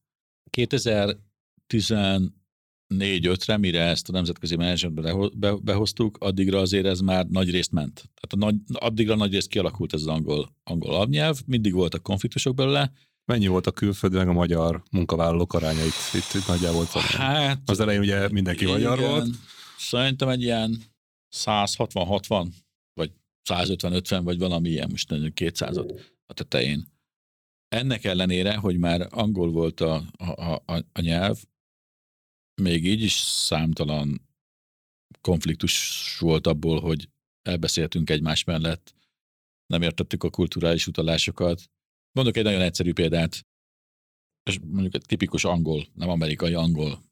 Amikor egy angol nemet mond neked, az ott nagyon udvariasan teszik. Tehát kapsz egy olyan mondatot, hogy van benne öt darab vel, meg mély, meg mindenféle ilyen varázsszó, és a végén úgy ki tudod bele bogozni, hogy valójában most ez egy nem. De nincs benne, hogy no. És ilyen nagyon, nagyon, nagyon udvariasan van megfogalmazva. A magyar ember egyenes szórendel meg úgy kezd a mondatot, hogy kérdeznek, és ezt, hogy nem, mert és akkor ezt szó szerint leírod angolul, és vérig sértődnek, hogy ez, ez egy ilyen nagyon udvariatlan, utasítás típusú, azzal kezdett, hogy no, és nem értik, hogy miért vagy ilyen bunkó, most mit követett el szegény, hogy neked, neked ilyen harsányon elutasítónak kell lenned. Most az ugyanúgy tanulandó dolgok voltak, amíg ezek kijöttek, hogy figyelj, most igazából én nem leszúrni akartam, hanem ezt így mondják, és lefordítottam mert hogy a szofisztikált angol nyelvtudás az ugye egy, egy, egy, egy más, más szintje az angol nyelvtudásnak. Ez érdekes, és uh, egyébként ez mekkora, ha arányaiban gondolom, hogy küzdöttetek a szélszel, meg egy csomó mindenki hívás volt ez a nyelvi mm, probléma, ez mekkora gond volt, mert mondtad, hogy az elejétől fogva végig ott maradt, de ebből, ha mondjuk egy sales problémával akarod összevetni, akkor úgy megszoktuk, és vagy pedig voltak ebből komoly gázok? Ne, hát voltak bele komoly olyan konfliktok, amikor embereket össze kellett ültetni, hogy figyelj, most akkor beszéljétek már meg, hogy ti igazából nem utáljátok egymást, hanem volt valami kezdeti konfliktus, és akkor senki nem értette, hogy... És akkor nyilván, hogyha én mondtam, hogy no, és ezt ő úgy érezte, hogy bunkó vagyok, akkor válaszolt élesebben, és akkor, vagy nem én, nem tudom, kollega, akkor válaszolt élesebben, és akkor az a kollega úgy érezte, hogy most, most miért kell, miért ilyen utasító, és miért ilyen bunkó az az angol, és akkor elkezdtek összeveszni. Valójában egy mm, semmin. És ezt kellett kezelni, de hogyha azt nézzük, hogy hogy emberfelvétel, megtartás, sales, piacszerzés, stb., akkor ez elhanyagolható. Tehát ez, ez nem szabadna, hogy megakadályozzon bárkit, hogy külföldi céget csináljon. Ez, persze voltak vele konfliktusok, de meg problémák, de mivel nincs probléma, uh-huh. hát néha a WC papír is elfogy. Azt... Oké, okay, de akkor menjünk vissza ez a kockázattökés dologhoz. Igen. Akkor a szervezet is fel volt már készülve arra, hogy ezt meg tudja csinálni ezt a bevonást. Megjött a döntés nálatok, Aha. hogy ezt csináljátok meg. Hogy éltétek meg, hogy oké, okay, kell a pénz, mert különben nincs piaci lehetőség. De akkor azért elkezdett egy ilyen Damoklész kardja lebegni a fejetek fölött, hogy előbb-utóbb az a tőkés, az pénzt akar. Azért akar belé pénzt. Na és nagyjából szerintem, amíg eldöntöttük, hogy tőkét vonunk be, kockázati tőkét, külső tőkét, pénzügyi befektetőt hozunk be a cégbe, addig, addig úgy álltunk hozzá, hogy van egy álmunk, építjük, mi nem kell osztalék, toljuk, persze kapjunk fizetést, nem élni kell, de, de toljuk. És ez azt jelentette, hogy a, a teljes vagyonunk a cégben volt. Tehát egy virtuál, virtuálisan már gazdagok voltunk akkor is, hát egy több milliárdos forgalmú cég, az már sokat ér. De várj, ez azt jelenti, hogy akkor De... tíz éven keresztül kvázi egy átlagos fizetésért Igen. csináltátok, persze, és akkor persze. nem volt nagyon jó életszínvonal, meg ilyesmi. A, tehát tök, tök, sőt, messze nem a legjobb fizetésekért, hogy ne. a cégben? A cégen belül, persze. Sőt, a végén sem, tehát hiába voltam már egy 200x fős kockázatőkét bevont nagy nemzetközi cégnek az ügyvezetője, nem az én fizetésem volt a legtöbb. Az amerikai sales VP fizetése volt a legtöbb, nem az enyém. És az volt az a pont, ami egyébként szerintem nagyon jókor jött, ráébresztett minket arra, hogy nekünk a teljes vagyonunk ebben van. A kockázati tőkének, aki befektető, neki, mi egy elem vagyunk a portfóliójában, tehát befektet 20 darab cégbe, és abból mi egy vagyunk, és, és ő arra játszik, hogy a portfólió egészen hozzon valami hozamot. Tehát ha néhány csődbe megy belőle a többi, többi meg sikert hoz neki, az is jó. Ha éppen mi megyünk csődbe, neki tök mindegy, az lényeg átlagba kijöjjön. Tehát más a, a relatív kockázat szintje, hiába adott sok pénzt. Nekünk az volt az egész életünk. Ezért ez, ez létrehozta azt a szituációt, hogy le kellett ülnünk nekünk, mint alapítóknak, és kellett arról beszélgetünk, hogy oké, okay, de akkor ez most egy másik pálya, ha ide jön a kockázati tőke, akkor, akkor valamikor ki akar majd szállni. Tehát egy pénzügyi, pénzügyi befektető azért jön, mert beteszek pénzt, és idővel majd ki akarom venni. Befektető típus kérdése, hogy osztalékban akarja kivenni, vagy egy exittel akarja kivenni, vagy majd valaki kivásárolhatja, vagy tőzsdére megyünk, és akkor majd majd a részvények kereskedhetők lesznek, és akkor úgy exitál, sok útja van ennek, meg befektető típus kérdése is, de rálépünk arra az útra, hogy előbb-utóbb nem a miénk a cég többségi tulajdona. És akkor beszéljük meg, hogy ennek milyen vége lehet. És hogyha egy exit a vége, akkor legyen egy olyan megállapodásunk, hogy mi az a, az exit összeg, mi az a vagyon, amit én szubjektív, vagy mi szubjektíve elképzelünk, hogy figyelj, ha ha 100 forintot megkeresek vele, akkor, akkor nekem már jó. Ha jön egy ajánlat, hogy megvennék 100 forintért, akkor csak akkor megyünk tovább, és nem adjuk el, hogyha élvezzük csinálni, hogyha jó. Ha nem jó, ha meg vagyunk szorulva, vagy bármi gond van, és jön a megfelelő ajánlat, akkor van egy olyan összeg, amiben együtt már megállapodtunk, hogy ha ennyit adnak érte, akkor elengedjük. És nem veszünk rajta össze, hogy az egyik azt mondja, hogy de én százszor annyit akarok, a másik meg azt mondja, hogy már fele annyiért is eladtam volna, mert ugye a tulajdonosok között szokott ilyen lenni, hogy egyik sokkal nagyobb ambíciószinten rendelkezik, mint a másik, és akkor összevesznek, hogy valójában hogy kell építeni a céget. És ezt már akkor meghoztátok ezt a döntést, amikor a tőkét bevontátok, Igen. vagy akár előtte? Igen, már előtte beszélgettünk, pont arról, mikor arról beszélgettünk, hogy ez kell nekünk, vagy nem, és mivel jár, és hogy tudjuk ezt feldolgozni, és mi lesz akkor a céggel, és akkor mi lesz a mi szerepünk, mi történik, ha baj van, mi történik, ha nincs baj. Ehhez az is hozzá tett, hogy sokat kellünk, kellett arról tanulnunk, hogy mi a kockázati tőke, meg a pénzügyi befektető, mert szerintem Magyarországon még mindig nagyon sok előítélet van, vagy, vagy tudásihiány van ezzel kapcsolatban. Tehát szerintem a pénzügyi befektető, ha a kockázati tőkéről beszélünk, tehát van a private equity, akik nagy vállalatba fektetnek, és örömmel vásárolnak többségi tulajdont, vagy egészet, és akkor ők hozzák, hoznak menedzsmentet is, meg minden, és ott van szakember, aki ért a cég menedzsmenthez, és leváltják az ügyvezetőt is menedzselik, és kész, mert ők úgyis az övék a többség. Az egy teljesen más hozzáállás, mint a a VC, a Venture Capital, a kockázatőke, aki tipikusan kisebbségi tulajdoni hányadot akar, pont azért, mert több pénzt tud adni, tud segíteni egy picit, hogy hogy kell operálni a céget, meg olyan riportokat kér, hogy az egyébként neked is hasznos legyen, de ha baj van, ő nem tud senkit beültetni, ő nem tud beülni, hogy megcsinálja. Ő nem ért hozzá, ő egy pénzügyes ember, vagy egy, hát egy kockázatők, és fogalma sincs, hogy kell szoftvert fejleszteni, megértékesíteni. Tehát valójában, amikor kockázati tőke, pénzügyi befektető maradjunk a kockázati tőkénél, tehát a kisebbségi tulajdonos odaadja a pénzt, és bekerül, akkor egy csónakban neveztek. Akkor akkor jársz a legjobban, hogyha transzparens vagy, és együtt örültök, meg együtt sírtok, hogyha kaki van a palacsintában, akkor tudjon róla, mert együtt süllyedtek el, ha elsüllyedtek, nem tud mit csinálni. Ha téged kirúg, mint ügyvezetőt, akkor is a részvényeidet nem tudja elvenni.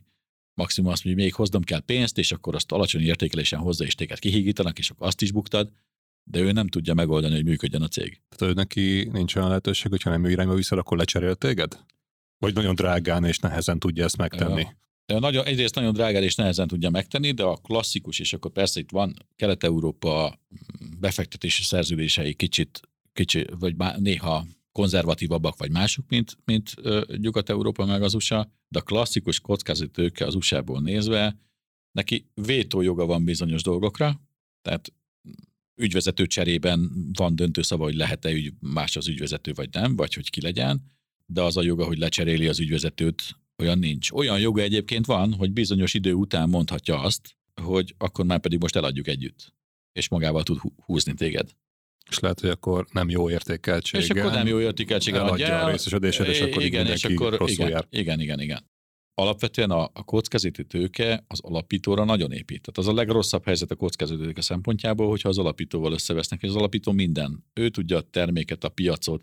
Még hogyha számtalan ilyen sztori van, tudod, elkezd valaki egy céget, és túlnövi a cég, és még rájönnek, hogy egyébként is gázszemélyiség, de még akkor is ott tartják, mert annyi mindent tud, és annyi minden kötődik hozzá és építenek mellette egy profi menedzsmentet, és őt kiveszik, és mondják, hogy te csak a céges partikon jelenhetsz meg, de akkor is ott kell, hogy legyen, mert annyira épít a, a befektető az alapító személyére magára, vagy az alapítók személyére. És akkor nálatok ez a fit meg volt, hogy emberileg is meccseltetek ezzel a kockázati tőkés vagy pénzügyi befektetővel. Azt, azt szerintem fontos, amikor az egy, egy, egy, egy cég pénzügyi befektetőt keres, akkor csinálja meg a saját due diligence-ét, ugyanúgy nézze meg, hogy kik ezek, a korábbi portfólió cégei mit mondanak róluk. Mert nem csak a pénz számít akkor. Nem csak a pénz számít, persze. Hát ott fogsz ülni rossz esetben havonta egy napot egy board meetingen, és magyarázat, hogy miért nem ért el az eredményeidet, vagy miért pont ez a termékstratégia, hogy miért az a piac, és bármit a stratégiáról magyarázol, és ott olyan emberek vannak, akivel nincs meg a kémia, akivel úgy érzed, hogy nem egy hullámhosszon vagy, nem tud, nem érti a logikus érveidet, nem érti a kommunikációdat, túl agresszív, vagy túl puhány, vagy túl nem tudom milyen, az nem lesz egészséges, nem fogod jól érezni, akkor inkább nem választ. Nyilván van az a szitu, amikor kell a pénz, és hogy csak valaki adja oda, az egy másik kérdés, de ha van lehetőséged választani, akkor választ az, azt, akivel jól tudsz dolgozni, pont mint egy kollega, vagy egy, egy alkalmazott felvételen, hogy olyan válasz, aki, akivel szeretsz dolgozni. Pont ugyanez igaz a vízire is. És ha ez megvolt, akkor mondtad, hogy így azért előírnak néhány dolgot. Az, hogy havonta van egy board meeting, és akkor Igen. beszámolni, meg olyan jelentéseket, kimutatásokat, amire hmm. volt egy ilyen megjegyzésed, hogy ami neked is jó. Igen. Tehát, hogy ez a mozzanat, hogy lett most már egy, egy befektetőtök, az mennyit változtatott a napi operatív működésen, és nem biztos, hogy most az értékesítőnél, meg hogy ki milyen ajánlatot, meg hogy szervizeli az eszközöket, hanem menedzsment szintjén. Ugyanúgy ment tovább, vagy pedig azért itt volt egy érezhető változás, felugrás, fejlődés? Persze, hogy volt, de, de képzeld el, hogy van egy, van, van egy cég az életciklusában, egy egyre nagyobb cég, és egyre nagyobb vállattá érik, és amikor ő egy nagyon nagy választ lesz, akár részét tőzsdére ment, és tényleg egy nagy nemzetközi multi, akkor ott rengeteg operatív szintű szabályzatnak kell, hogy megfeleljen, meg előírásnak meg kell, hogy feleljen. És egy korai fázisú VC is az olyan típusú formalizáció irányába kezdi el tolni a céget, amitől, mikor nagy lesz, könnyebben fog tudni működni.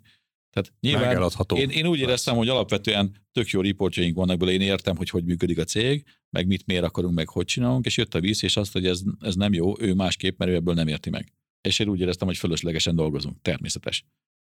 De valójában, mikor mentünk tovább, és mondjuk Exitnél megnézték, a, vagy Exit előtt ott is volt egy due diligence, és megnézték a folyamatainkat, meg a számainkat, akkor nagyon sokat segített, hogy bizonyos dolgokat rendbe tettünk, vagy egyszerűsítettünk, vagy olyan formátumra hoztunk, hogy egy pénzügyes megértse, és az Exitnél is egy pénzügyes ült, aki ismerte a formátumot, és azt, hogy ebben a formátumban értem, nem valami egyedi Excel volt, amit nekem kellett elmagyarázni, hogy melyik mező micsoda. Nem az elején standard. dolgoztál, jobb lett a működésed, és később rengeteget nyertél, amikor abszolút, nem ott kellett abszolút, minden befektető, minden vevőjelöltnek egy külön reportingot csinálni. Azt érsz, hogy neki a, a, a pénzügyi befektető az nem a saját pénz. Tehát én most startupokba fektetek pénzt, mint angyal befektető. A saját pénzemet fektetem bele.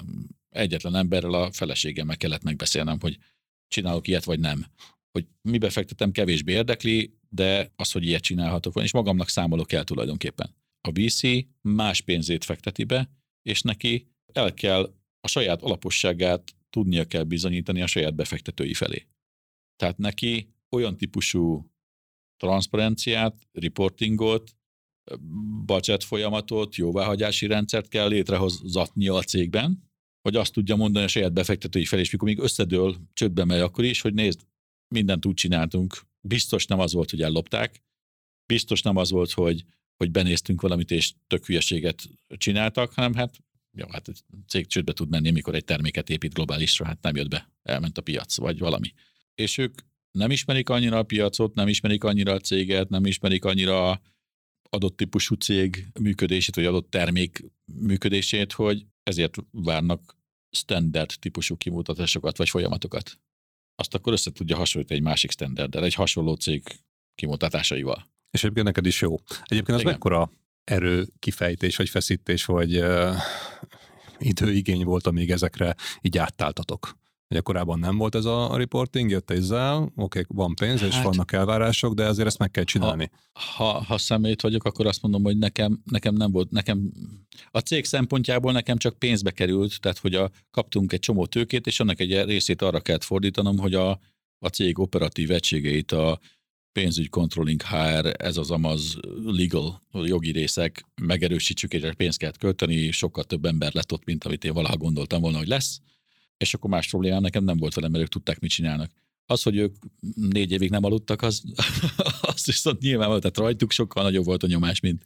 Azt lehet tudni, hogy mennyi pénzt raktak belétek ott? 8 millió dollárt, igen. És annak mondjuk hány százaléka ment el, nem. ilyen, ilyen, nem tudom én, százer, millió dollár biztos nem ment el ne, azért nem ilyen, tudom, ilyen operatív így, dolgokra, ne, ne. de hogy jelentős mennyiséget költöttetek el erre, vagy pedig azt mondja, hogy akkor el kell költeni pár százer dollárt, az benne van, Hát nagyjából igen, tehát hogy el kell költeni rá pár százalék. Biztos nem volt milliós. Tehát, hogyha hmm. azt nézzük, hogy mire költöttük el az egész 8 milliót, akkor, akkor abból biztos egy kevesebb, mint egy milliót költöttünk operációra. De, de olyan szempontból sokat, hogy fölépült, egy csomó embert felvettünk, és folyamat lett, és csomó mind. És nyilván bizonyos szempontból segített. Tehát, hogy például egy board meetingen ott volt egy, egy, egy, egy CFO, akit mi a tőkebevonással együtt vettünk fel, aki egy rutinos pénzügyes volt, és a, a board meetingen nem nekem kellett mindent magyarázni, hanem én tudtam beszélni, a, a, a Bazsi, mint CTO tudott beszélni a termékvízióról, a Sales VP tudott beszélni a Sales Pipeline-ról, a CFO tudott beszélni a pénzügyi riportról, meg az abban, abban lévő dolgokról, hogy ez a szám most miért nagyobb, mint, mint múlt hónapban. És nekem meg csak össze kellett fogni, vagy ha nagyon kínos dolgok voltak, vagy nagyon jövőbe látó dolgok, azokat kellett megmagyaráznom. Sokkal egyszerűbb volt így. Akkor megérte, ha jól ah, értem. Persze, hogy megérte. Viszont ha nem lett volna abszolút. ez a külső tőkebevonás, akkor nem biztos, hogy meglépted akkor volna biztos, ezt a hogy nem léptem volna meg. Nem, nem biztos, hanem biztos, hogy nem. Biztos, hogy nem. Biztos, hogy nem. Mert akkor, akkor a saját kútfőből kitalált, többé-kevésbé összerakott riportok, amit te már ismersz, és így te érzed, tehát alapítóként, ügyvezetőként, aki benne vagy ezer év a cégben, tudod, van ez a ötödik érzék, hogy így kb. érzed, hogy így valami, külső pénzügyes meg valami, valami, valami zizeg, nem tudom mi az, de ezt, ezt az zizegést ezt meg kell igazítani, és akkor odamész és megigazítod.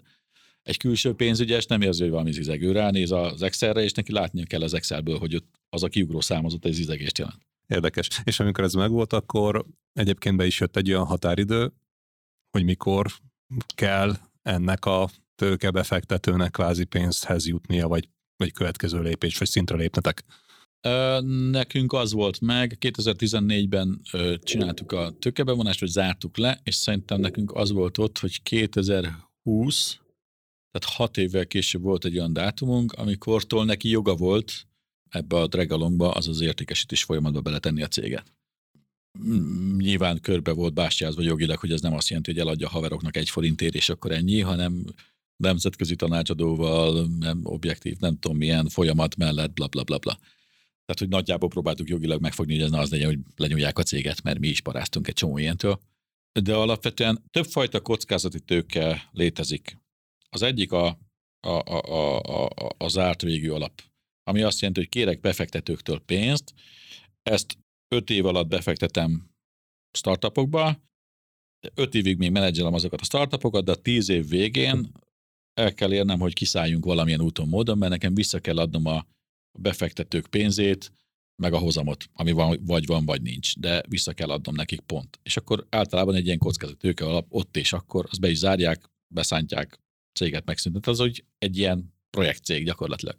Aztán van olyan, ahol, ahol nyílt végű, tehát nincs ilyen kritérium, az van, hogy kaptunk pénzt, fektetünk be, és akkor majd lesz exit, amikor lesz. Ha rosszul megy, akkor lehet, hogy elkezdik azt játszani, hogy akkor inkább adjuk el olcsón, mint hogy vacakoljunk vele tovább, mert tehát kockázatőkének az, hogy beteszek 100 forintot, és ez a cég örök életében fog működni, de ezt a 100 forintot sose fogja kitermelni, vagy hát a 100 forint plusz hasznot sose fogja kitermelni, az az egy ilyen zombi állapotba kerül, vagy nem tudom, szociális foglalkoztató állapotba kerül, az neki nem buli, mert a, a, neki, neki pénzt kell termelni.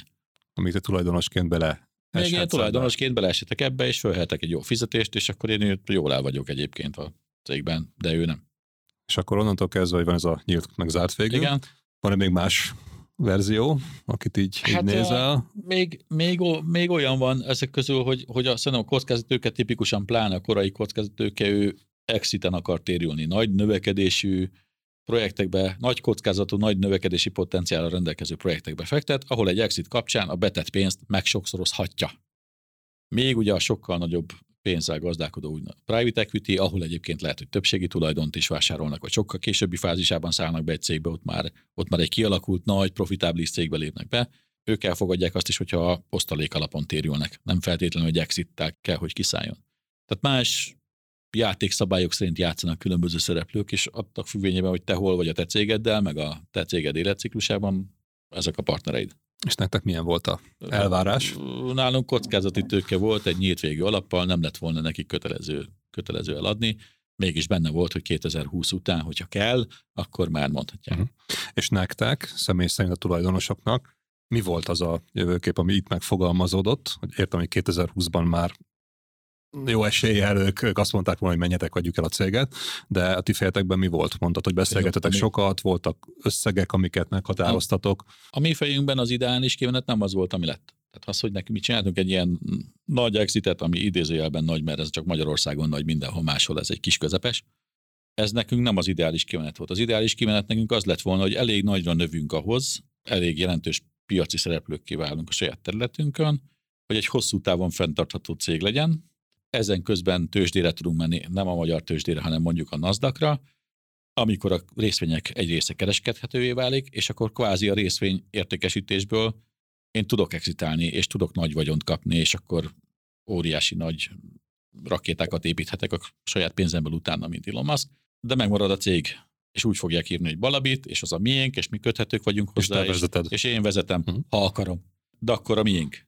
Ehhez képest ugye velünk az történt, ami az egy ennél egyel lejjebbi, nem tudom én, siker, hogy egyébként valaki fölvásárolta nagyon jó pénzért, és beépítette a saját cégébe a terméket, és megy vele tovább. De, ha de már így... nem Balabitnak hívják, nem uh-huh. én vezetem, az emberek jelentős része nem ugyanaz dolgozik, de csomó minden megváltozott. De ha jól értem, akkor mivel előre meghatároztátok a peremfeltételeket, ezért ez mondhatjuk azt, hogy pénzügyileg egy sikeres Abszolút, tranzakció persze, volt persze, számodra. Persze, mindenképpen az volt. Tehát a, Lehetett volna jobb is, de ez is egy jó tranzakció volt, viszont úgy érzem, hogy itt azért emberileg mondtad, hogy de hogy már nem balabit, meg nem az a vízió, amit te, tehát hogy emberileg meg jó kérdés, hogy ezt hogy élted meg, vagy hogy érintett, vagy ez ilyenkor Persze. nem is számít már? De, ilyenkor de hogy a... ne számítana. Mindenképpen számít. Nézd, ahhoz, hogy egy globálisan meghatározott cég legyünk, aki tőzsdére ment, és hosszú távon fenntartható, és még a miénk a cég, és még, és mint nem tudom én. A, világuralom, a, mint, mint, a világuralom mint, mint Adidasék, és akkor ők övék a cég, és nem tudom. Ahhoz a, az exit értékelé, az exit kori árbevételünknek nagy, nagyságrendileg a tízszerese kellett volna, hogy egyáltalán tő. Tehát a, az mondjuk a NASDAQ-ra lépésnek mindig vannak statisztikai szabályok, hogy kb. ekkora árbevétel, kb. ilyen növekedés mellett, kb. ekkora jövőbeli potenciál, kb. ilyen-olyan profitabilitás van, hogy elvárják van, hogy nem, kell ahhoz, hogy egy sikeres tőzsdére lépést meg tudj valósítani. Ezektől a statisztikai elvárásoktól, vagy ezektől a számoktól mi nagyon messze voltunk. Hát az, az még, még sokszorozni kellett volna az árbevételt, hogy az, hogy az jól nézzen ki. Vagy hogy ezt meg tudjuk csinálni. És ez egy küzdelmes út. Tehát, hogy nagyon sokat, nagyon sokat dolgoztunk vele, és amikor jött az a lehetőség, hogy lenne, aki megveszi a céget, tényleg az történt, hogy ott volt az asztal, ahogy, ahogy a mesében ott volt az asztalon előttünk egy ajánlat, egy újabb körös tőkemlésre, hogy megyünk tovább, és akkor most még nagyobb tőkét emelünk, és azzal még tovább növesszük, akkor megyünk tovább erre a tőzsde irányba, de akkor, ha az a tőke bejön, akkor azt a tőkét is majd egyszer vissza kell adnod haszonnal, tehát akkor egy 5-7 évre komitálódsz újra, hogy tolni fogod tovább mert működtetni kell a céget. Ott akkor, ha felvettél nagy pénzt, akkor nem szállsz ki, hogy na most már akkor tőkét hoztunk be, akkor én hátradőlök, nem, akkor neked komitálódnod kell, hogy mész tovább. És akkor egy sokkal nagyobb exit lehetett volna, és ö, sokkal több pénzünk lenne. De a másik oldalon, múlva. Igen, igen, a másik oldalon van, hogy ez a pénz az most van, és mennyire vagyunk fáradtak 18 év után. És abban a szempontból... Ja, azt, hány éves voltál, akkor azt meg mellé lehet rakni? Én most vagyok 46, akkor abból vonják ki négyet, akkor voltam 41, 42. Abban szerencsénk volt, hogy a, az alapi, mi ott dolgozó alapítóknak nagyság, nagy, nagyságrendileg azonos korúak vagyunk, és ugyanabban az élet szakaszban jártunk. Tehát nekem 2014-ben, 11-ben született a nagyobb fiam, 14-ben a, a kisebb, 18-ban kezdtek akkorák lenni. Sok, 14 és 18 között sokat nem láttak, mert vagy itthon dolgoztam, és éjjel haza, vagy a világon valahol voltam, vagy a repülőn ültem, tehát tényleg keveset tudtam velük találkozni. És 2018 volt az a pont, amikor jött az exit lehetőség, és felmerült, hogy most még vagy 7 évig nem látnak, utána private jettel megyünk nyaralni, vagy nem feltétlenül még private jettel nyaralni, de utána felnőtt korukban úgy fognak emlékezni, hogy volt apjuk. Mert amíg olyan első néhány évében nem találkozott velem, vagy keveset, oké, de, de, de úgyis az anyjára volt szüksége. Ezt úgy lelkileg tudtam még kezelni. De amikor már ugye, tudod, nagyobb lesz egy gyerek, és elkezd érdeklődni, és az apjával is menne, úgy éreztem, hogy ott akkor elvesztek valamit, és ha azt elvesztem, azt elvesztem örökre, azt pénzzel nem lehet megvenni. És ez egy nagyon nagy motiváció volt abban, hogy azt mondtuk, és ilyen, ilyen szempontból tök közösen gondolkodtunk, hogy, hogy elég volt. ha keresünk annyit, amennyi egyébként magasabb, mint az elvárt minimum, vagy amire azt gondoljuk, hogy ezzel már boldogok tudunk lenni, mert ez már annyi pénz, hogy nem lesz jet, de így is jó. Hát igen, uh, lett volna privát jet, de a gyerek az nélküled ment volna a privát jet nyaralni. Hát és akkor... nélkül ment volna a privát jet nyaralni, vagy egyáltalán. De értem, tehát itt meg volt ez igen, a magánéleti abszolút. rész, meg volt egy, egy racionális igen. limit, amit meghúztatok előre, és tartottátok maga, hogy igen. annál többért kell eladni, tehát volt egy pénzügyi igen. elégedettség is, és innentől kezdve itt volt az a lehetőség, hogy ez, ez egyszeri soha többet nem fog visszajönni, és ezért bizonyos dolgokról lemondtál, viszont sokkal nagyobbat hát, nyertél a saját értékelésetek nem, nem szerint. Egyszeri, de nem úgy, hogy a családról lemondtál volna. De igen, és, de lemondtam volna. És az, amit mondtad, hogy pénzzel nem tudtál volna visszaszerezni, igen. és akkor itt meghoztátok, és ebbe közösen hoztátok meg ezt a döntést, hogy akkor exit. Nem az, hogy menjünk tovább, igen. és újra mondjuk be tőkét. És egyébként az, az mennyire, mondta, hogy meseszerű pillanat, hogy kvázi volt két jó választási lehetőséged, és a közül kell választani. Nem az, hogy itt fú, kaparjunk, hogy valaki vegye meg a céget. Tehát azért mondom, teljesíteni is kellett meg. Mert ugye most Igen. egy kicsit itt elkanyarodtunk arról, hogy kvázi mi volt a valós üzleti teljesítményetek uh-huh. a mhm. több befektetés után, ami után ugye a nemzetközi piacon is azért egy jó eredményt Igen. értetek el, mert különben gondolom nem vettek, nem vettek Persze. volna meg. Hát figyelj, 2014-ben, mikor bevontuk a, a, a, a 8 millió dollárt, akkor nyitottuk meg az amerikai piacot, 2018-ban, amikor eladtuk, akkor az amerikai árbevételünk már az árbevétel több mint fele volt, úgyhogy a, a többi közben nem csökkent, hanem nőtt szintén. Tehát az, az így nőtt felfelé, az rakétába ment fölfelé az amerikai hát árbevétel. Hát, és akkor megdupláztatok a céget az amerikai Igen. bevétellel pluszban. Igen.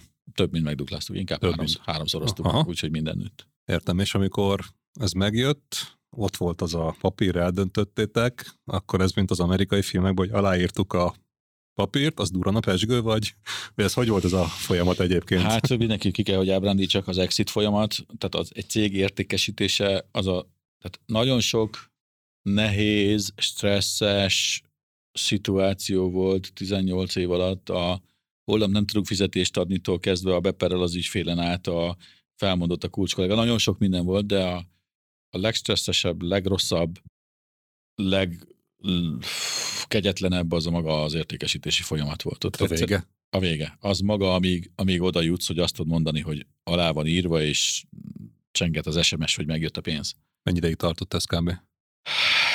Szeptembertől januárig, január közepéig.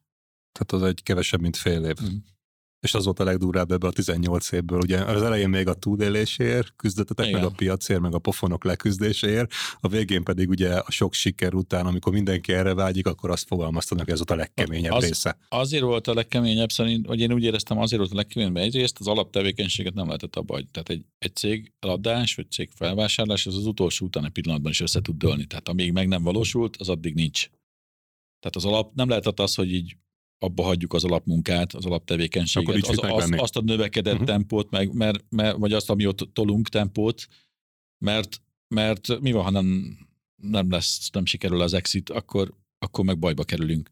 De egyébként, hogyha itt most elalázzuk, és az így menő növekedés az exit folyamat alatt megtörik, és, és a dőlésszöge, vagy a meredeksége alacsonyabb lesz, akkor azt majd ők alkura fogják kihasználni, hogy figyelj, hát eddig így ment, most meg, most meg már nem megy annyira, akkor ezért kevesebbet adok. Tehát ez is benne van.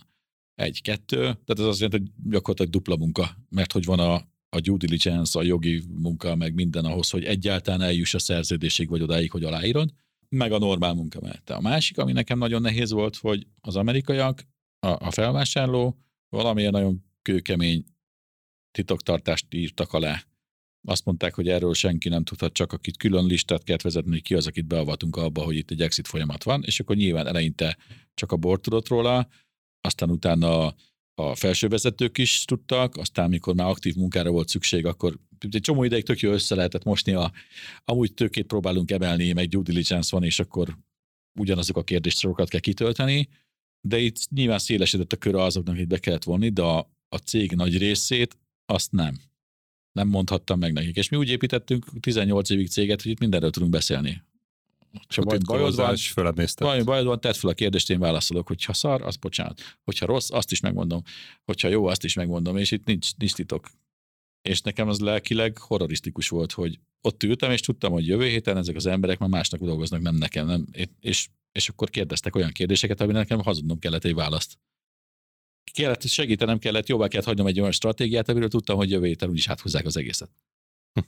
Na, ez lelkileg megerőltető volt. Ennek ellenére, ami az emberben benne van, vagy bennem benne volt félem, hogy és eladjuk a céget, és bejelentjük, és jönnek az amerikaiak, és akkor mit fognak szólni a kollégák, hogy csalódás, és botrány, és, és, és nem tudom, semmi, abszolút tökéletesen pozitív. Tehát az a, az a hozzáállás, hogy amit én így szűrtem le magamnak a kollégáktól visszacsatolva, hogy tudtuk, erre építettük, építettünk egy céget, ez idáig ment, ez így, ez egy, ez egy jó buli volt veletek ezt csinálni, és, és ilyen is volt ez a, ez a legfurább, valaki azt mondta, hogy én, én tök büszke vagyok rá, hogy gazdag lettél belőle.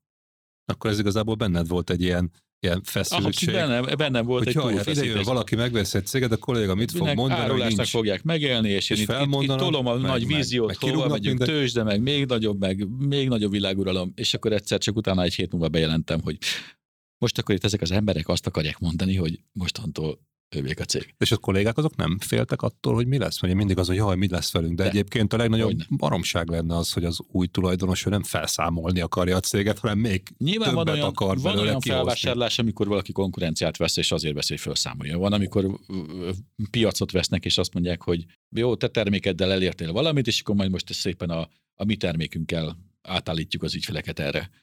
De nálunk a terméket vették meg arra, hogy a terméket tovább növeljék, és még több helyen eladják, és azt, amit mi Amerikában elkezdtünk így növelni, azt sokszorozzák azt az érdeket. Ez azt is jelenti, hogy azért ez nem mindenkire nézve pozitív. Tehát a, az ott dolgozó mérnöknek, vagy szoftverfejlesztőnek az, hogy ő ugyanazt a terméket, most is ugyanazt a terméket fejleszti, lehet, hogy más van írva a logóra, ugyanolyan nevű ügyfelek használják, meg ugyanúgy jó fizetést kap, de hát Balabitként itt volt egy, egy vállalatközpont. Itt volt sales, marketing, HR, teljes cég controlling, tehát egy, egy HQ, egy központ. Budapesten. Budapesten, igen.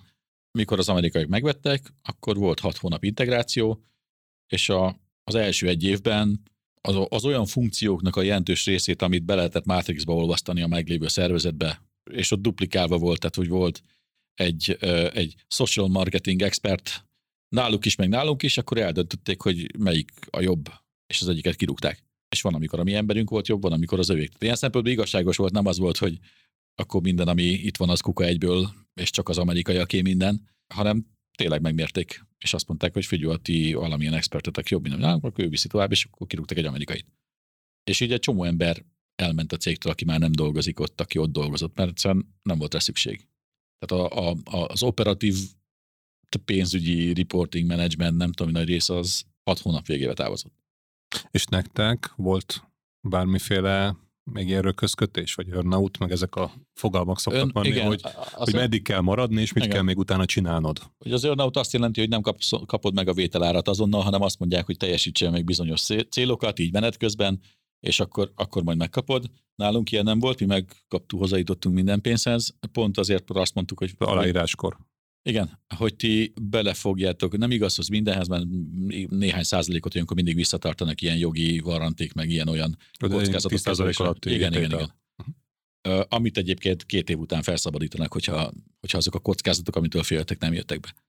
Mi az, volt ilyen ajánlat, vagy volt ilyen formája ma is az ajánlatnak, de azt mondtuk, hogy de jó, de fogod az egész terméket, bele fogod tenni a saját szervezetbe, és fogalmunk sincs, mit fogsz vele csinálni. Tehát én nem tudok kípélyájukat vállalni a jövőre nézve, hisz olyan folyamatok mentén olyan emberek fogják értékesíteni, marketingelni, amire semmi ráhatásom nincs. És akkor oda mentünk vissza, hogy jó, akkor kikes az elején fizetnek, és mi feladatunk az, hogy segítsük az integrációt. Egyébként aláírtunk két évet, tehát az volt az, az, volt az elvárás, hogy két évet maradjunk még ott. Én Endre szerintem kilenc hónapot maradt, én egy évet, a, a, a, a Bazsi mm, nagyjából a, azt hiszem talán másfelet tehát ő se húzta le a kettőt, de ez nem rajtam múlt. Tehát, hogy én nem voltam ott két évet, én lelkesen végigcsináltam az integrációt, hogy tényleg működjön az, hogy összeolvasztják a céget. Annyi történt, hogy, hogy azt a menedzsmentet, tehát annak a business unitnak, annak az egységnek a teljes vezető rétegét, aki kvázi a mi felvásárlásukat intézte, az embert, aki nekem főnököm lett az új cégben, azt az egészet kirúgták, jött egy új menedzsment a nagy cégben, és ott, aki jött úgy, annak a résznek az vezetője, az megkérdezte, hogy és Zoli, akkor, akkor te mit akarsz itt csinálni? Én megmondtam, hogy valójában semmit. Tehát mi lenne, ha, mi lenne, ha elengednétek, és elengedtek.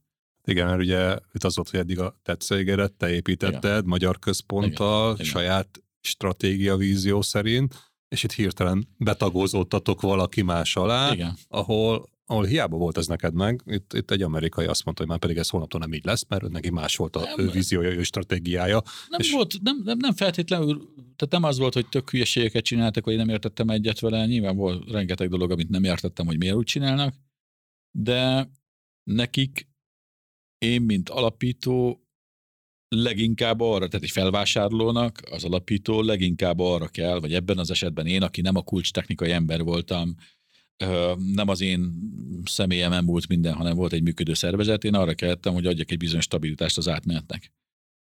És megnyugtassam az embereket, hogy ez így megy tovább, és tényleg az legyen, hogy képviselem őket, és odafigyelek, hogy jó legyen az integráció, az illeszkedés és a kultúra szolvadás. És akkor utána igazából eljöttek azok a napok, tehát tényleg az egy év vége felé volt olyan napom, amikor bementem, és nem tudtam, hogy mit csináljak. Adnál rosszabb érzés, mint hogy ott ülsz az asztalodnál, hogy, és gondolkozol, hogy most és akkor nekem minden, csinálod, és minden tudod, kapott, kapok fizetést. Meg de nem úgy, de a nagy pénzt Igen, igen, igen, igen. Na, hát tök jó fizetést kaptam akkor is. Tehát még, még sőt, még alkuttam a fizetésemen felfelé, mikor, mikor hozták, hogy maradnunk kell két évre, akkor még emeltettem a fizetésemen, de akkor is. És ez volt a, ami engem lökött abban, hogy innen el kell mennem. Én 18 évig írtottam a cégből a más valaki problémája fogalmat, ismered ezt a fogalmat, hogy valaki, valaki, valaki észrevesz egy problémát, és azt mondja, jó, ez ez, ez nincs közöm, ez más valaki problémája, nekem nem kell ezzel foglalkozni, majd valaki más megoldja.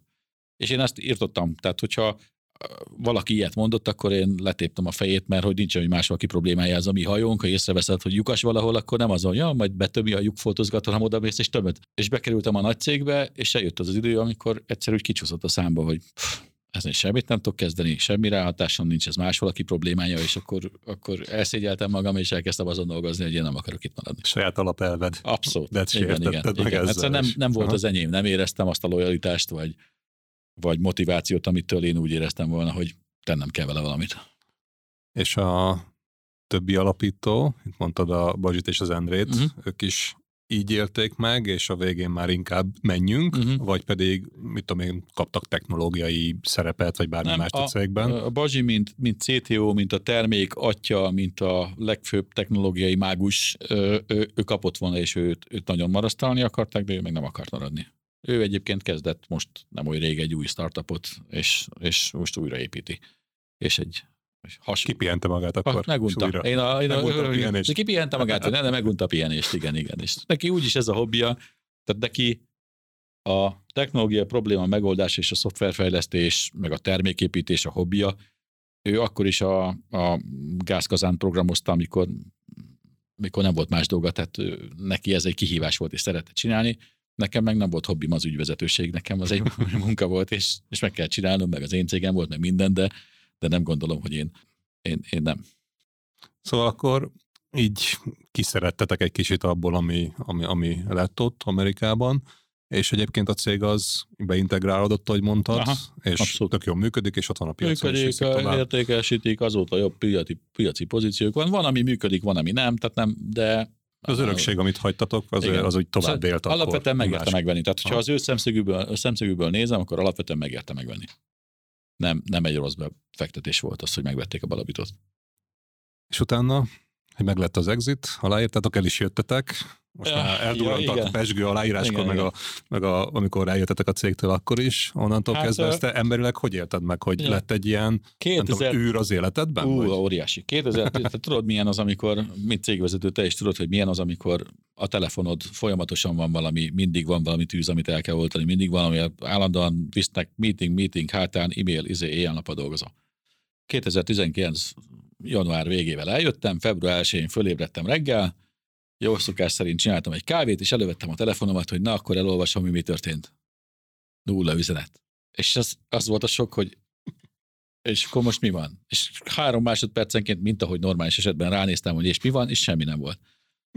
Tehát az első két hét ennek az otthonlétnek az, az úgy telt el, hogy azon túl, hogy tök jó a család, meg az, én tudom vinni a gyerekeket iskolában, meg minden, ami egy nagyon pozitív érzés, volt egy óriási űr, hogy valami baj van valami nagyon hiányzik, minden levágták volna egy lábadat, tényleg, de olyan nagyon fura érzés van. A másik oldalról nagyon is kellett, tehát ott volt nekem egy 6-9 hónap, ami, ami arról szólt, hogy tényleg megpróbálok teljesen kikapcsolni, semmit nem csinálni, családdal lenni, összeszedni magam. Amíg építettük a céget, tőlem mindig megkérdezték, hogy hogy bírom ezt a nyomást, és hogy nem vagyok-e stresszes, meg anxiety, nincs, nincs a szorongás érzésem ettől a stressztől. Nekem nincs, én mindig úgy indulok reggel, és akkor el vagyok késve már, és akkor ez így fölidegesít, hogy el vagyok késve, és akkor egész nap így pörgök, és csak este hazamegyek, és kész. És mikor kiléptem, hazamentem, semmi nem dolgom nem volt, és mentem kávézni valakivel még csak nem is időre, vagy fodrászhoz, vagy teljesen lényegtelen dologra. Beültem a kocsiba, és elkezdtem érezni ugyanazt a kis bugocsiga kereket, tudod, vagy hogy hívják ezt, lenkereket itt belül, hogy fel, felpörög, elkezd zúgni. Mint amikor el vagy késve valami fontos meetingről, vagy valami fontos problémát meg kéne oldani. És ültem, és azon gondolkoztam, hogy ez most miért megy. És akkor fogtam föl, hogy akkor az az érzés, amiről én hosszú éveken át azt hittem, hogy én csak el vagyok késve, és ezért így fel vagyok spanolva, az az a szorongás, ami, amit kérdeztek tőlem, hogy van-e, és én mondtam, hogy nincs, csak el vagyok késve. Na, megszoktad. Megszoktam, igen. És tehát mondom, kilenc hónap volt, még, még eljutottam odáig, hogy nem volt az, hogy néha így felpörgött az élenkerék, hanem, hanem nyugi van. És akkor Lenyugodtál, megszoktad, ja, új világ. Most? Hát igen. És akkor megszoktad, akkor utána már nem hiányzik ez a régi élet? De, de, de, de persze hiányzik. Nem a stressz hiányzik, meg a rengeteg de nem, nem munka. minden nap 24 órában. De, de, persze, de, de például ilyen dolgok, hogy amikor, amikor abba hagytam a melót, kaptam egy csomó olyan megkeresést nemzetközit is, ö, ö, startupoktól, board membership, advisory, ö, mehet, mehettem volna ilyen tudod, ez a, mit tudom, néhány óra munka egy, egy-egy céggel hetente, de mondjuk utazni kellett volna. És én akkor úgy éreztem, a francnak van kedve fölülni a repülőre hajnalba, elmenni Londonba, kinaludni egy szállodába, aztán másnap hazérni. Én ezt csináltam eleget, én nekem ez nem. Aztán eltelt egy csomó idő, meg Covid, most már úgy érzem, hogy tök jó lenne néha kimenni Londonba, ott aludni egy szállodába, és közben van egy kis izgalom, és problémát megoldottuk, vacsiszunk egyet, és akkor hazajövök. Tehát változott a, az érté, értékrend. Egyébként, amit, amit most csinálok, beleléptem abba a, a folyóba, vagy útra léptem, amit, amit a legtöbb exitált is csinál, angyal befektetőként startupokba szállok be korai fázisban, és akkor próbálom őket segíteni, hogy növekedjenek. Nyilván én nem csinálom, én hobbiból csinálom, ami egyébként statisztikailag a egyenes, egyenes út a bukáshoz, de hobbi. A, nem csinálom olyan profin, mint a Balog Petya, hogy nagyon határozottan stratégia mellett sok számú út, mert akkor fog működni.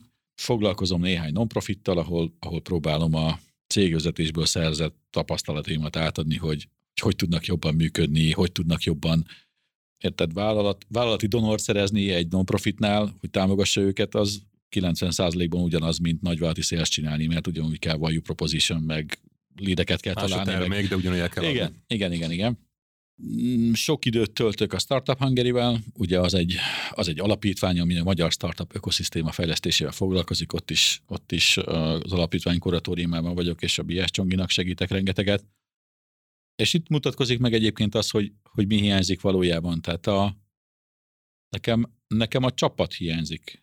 Tehát én nem vagyok jó egyedüli játékos, én szeretek csapatba játszani, és ezek az ilyen startupokkal való beszélgetés, a Startup Hungary, ezek megadják nekem azt az élményt, hogy biznisz témákról beszélgethetek, okos, erre fókuszáló ö, emberekkel, technológia, üzlet, problémák, megvan ugyanaz az élmény, mint ami cégben volt a stressz nélkül, és akkor mellette van még a privát életem, amiben meg van hobbi, meg család, meg minden. Ha csak a hobbi meg a család lenne, akkor nagyon hiányozna ez a, az üzleti technológiai világ, ami engem megmérgezett, vagy meg, megfertőzött már. És most belegondolsz így ebbe az életudba, amit itt felvázoltál nekünk, hogy honnan, mert igazából még azt nem is kérdezted, de ez volt az első munkahelyed, nem? Nekem az első, soha nem írtam egy önéletrajzot életemben. Az állásinterjúban nincs tapasztalat, abban ne kérjenek tőled. Ez volt, a, ez volt az egyik legnagyobb problémám, ha csődbe megyünk, akkor, akkor én azt tudom, hogy kell egy önéletrajzot írni, mi lesz velem. Na, szóval ebben ne adjunk tanácsot akkor senkinek, viszont hogy ezt bejártad így a kvázi nulláról fölépítettek hmm. egy, egy, egy nemzetközi sikersztorit exittel, ami szerintem, ha így most megkérdeznénk is szúrópróba szerűen a vállalkozókat, akkor valószínűleg mindenki azt mondja, igen, én is egy ilyet szeretnék. De most így belegondolsz az, hogy ez az az út, amit azt mondod, hogy mindenki járjon be, hogy egyszerűen, itt mondod a végén, azért hiányoznak bizonyos elemei, leginkább a csapat, és most nem a pénzügyi rész, mert az, az, az, az pipa, az megvan oldva, ez mennyire egy olyan kiemelkedő, vágyott dolog, amit így utólag te bejártál ezt az utat, azt mondod, hogy ez az tényleg erre vágyik mindenki? Az, hogy, hogy exit után nyugdíjba menjen? Tehát ez ugyanaz a, ugyanaz a feeling, mint amikor mikor valaki nyugdíjba ment a MÁV-tól 30 év vagy 40 év munkaviszony után, hogy hazament, és nem tudott magában mit kezdeni. Tehát szerintem ebben, ebben nem különbözik. Ha valaki vállalkozó, akkor szerintem az egy szempont, hogy gondolja rá, hogy, hogy mi lesz a jövőben. Tehát annyira könnyű benne lenni a mókuskerékben, és tolni, és tolni, és tolni, és tolni, és mindegy, hogy osztalék alapú biznisz, vagy növekedés uh-huh. alapú biznisz. Anélkül, hogy végig gondolnád, hogy lesz egy pont az életedben, amikor már valamilyen nem akarod majd csinálni. Kor, egészség, család, bármi. Akkor egyrészt mit fogsz csinálni, meg másrészt abba tudod-e úgy hagyni, hogy azt az anyagi függetlenséget megteremtsd magadnak, hogy utána tudj bármi mást kezdeni. Magyarországon még mindig elhanyagolhat, most a startup vonalról beszélek, elhanyagolható számban vannak úgynevezett sorozat vállalkozók, vagy olyan startup, startup aki épít egyet, eladja, és akkor épít a következőt, az még nagyobb lesz, eladja, és akkor építi a harmadikat, és akkor már óriási. Mert itt nagyon sok az ilyen öntanulós, mint a miénk volt, hogy azért tartott 18 évig, mert rengeteget hibáztunk és tanultunk, hogyha a mai fejemmel kezdeném, ez a sztori nem tartott 18 évig, hanem 7-ig. Vagy mondjuk 8-ig, mindegy, 10 alatt. És van esélyed még egyet dobni, ha így nézzük. És, mert 18, és valaki... meg 18, már 36, az már nem biztos, hogy... Igen, így nekem 40 év fölött már úgy érzem, hogy nincs energiám, nem csak, tehát nincs energiám ahhoz, hogy dobjak, dobjak még egyet. Basi úgy érzi, neki van egyébként érdekes. Hmm. Hát ott, tehát, hogy ő, ő kevésbé fárad bele nyilván a, az ügyvezetés menet, meg az üzleti cuccokban, és sokkal több pofont kaptam, a, vagy sokkal több stresszt kaptam, mint ő. Vagy úgy érzem legalábbis, hogy én jobban elfáradtam de miután sokáig tart az exit, ezért kevés az, aki utána újra kezdi és, és megcsinálja. Tehát azért az amerikai mintapéldákon az látszik, hogy a tipikus út, és ez egyébként ez egy nagy gondolkodásbeli különbség, hogy mi a termék. A termék az a termék, amit eladsz a cégben, vagy a, ter- a céged a termék. És ha a céged a termék, akkor nagyon sokan megcsinálják, hogy elkezd egy kis startupot, elkezdi építgetni, és akkor eljutott vele valameddig, akkor felvásárolja egy nagy Equihire megveszi az embereket néhány millió dollárért, de az már elég önálló tőke ahhoz, hogy a következőt korai fázisú kockázati tőke behozása nélkül saját forrásból elkezdje szépen növeszteni. És nem 18 évig tart. És akkor megcsinálja a következőt, ami már lesz egy, mit tudom én, 60-80-100 milliós exit. És utána még mindig fiatal, és neki áll egynek, és abból lesz unikorn is milliárd dollárért. Mert és ezért nehéz akkor a mi régiónkból, a mi régiónkból unikornist ha, lassabban, ha lassabban megy, akkor, akkor nehezebb ezt a, ezt, tehát az unikornis, tehát erre van statisztika egyébként, hogy a, a milliárd dollár fölötti értékesű privát cégek, az az unikornisok jelentős hányada, az nem első, vagy hogy első vállalkozó kezdte, hanem valaki, aki már egyszer végigcsinálta.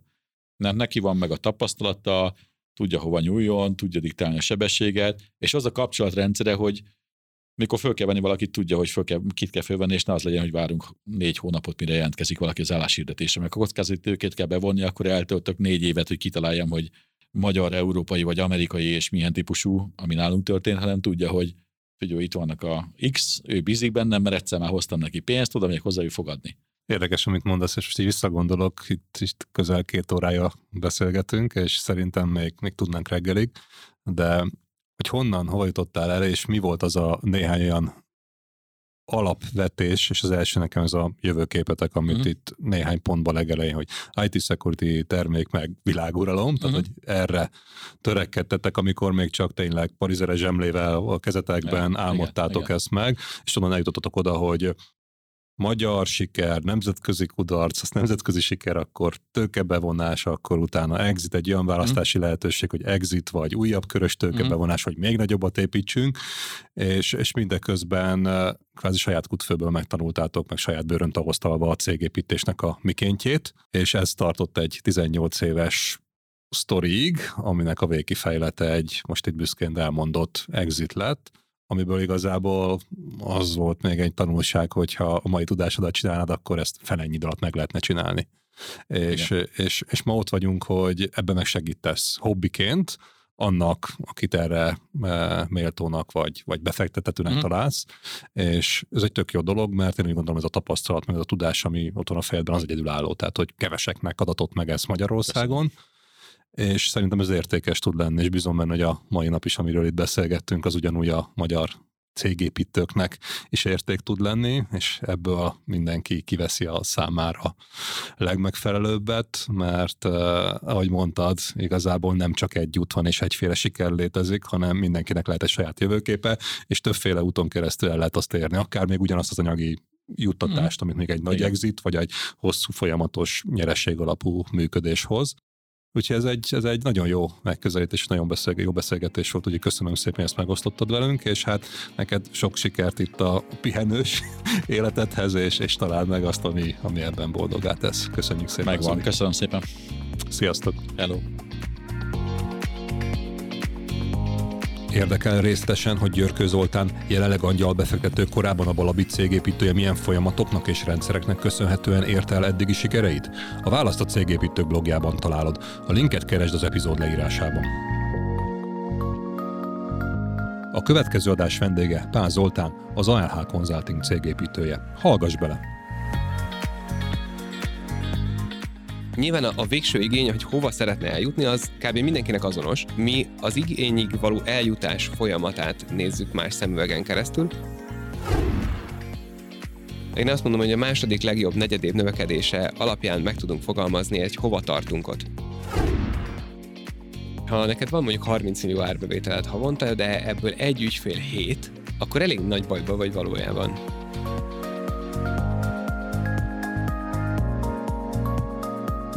Köszönjük, hogy velünk voltál. Kövesd a cégépítőket, amit megtalálsz kedvenc podcast platformodon. Hallgassd a sorozatot, értékeld, bízom benne, hogy öt csillagra, hozd meg másokkal, és találkozzunk a következő adások során is. Látogass el a Cégépítő blogjára, ahol olyan értékes információkhoz juthatsz, amik segítenek mindennapjét és a céget sikeresebbé tételében. Tanulj és inspirálódj velünk, legyél jobb minden nappal. Én Egerszék Krisztián vagyok, és ez itt a Cégépítő Podcast.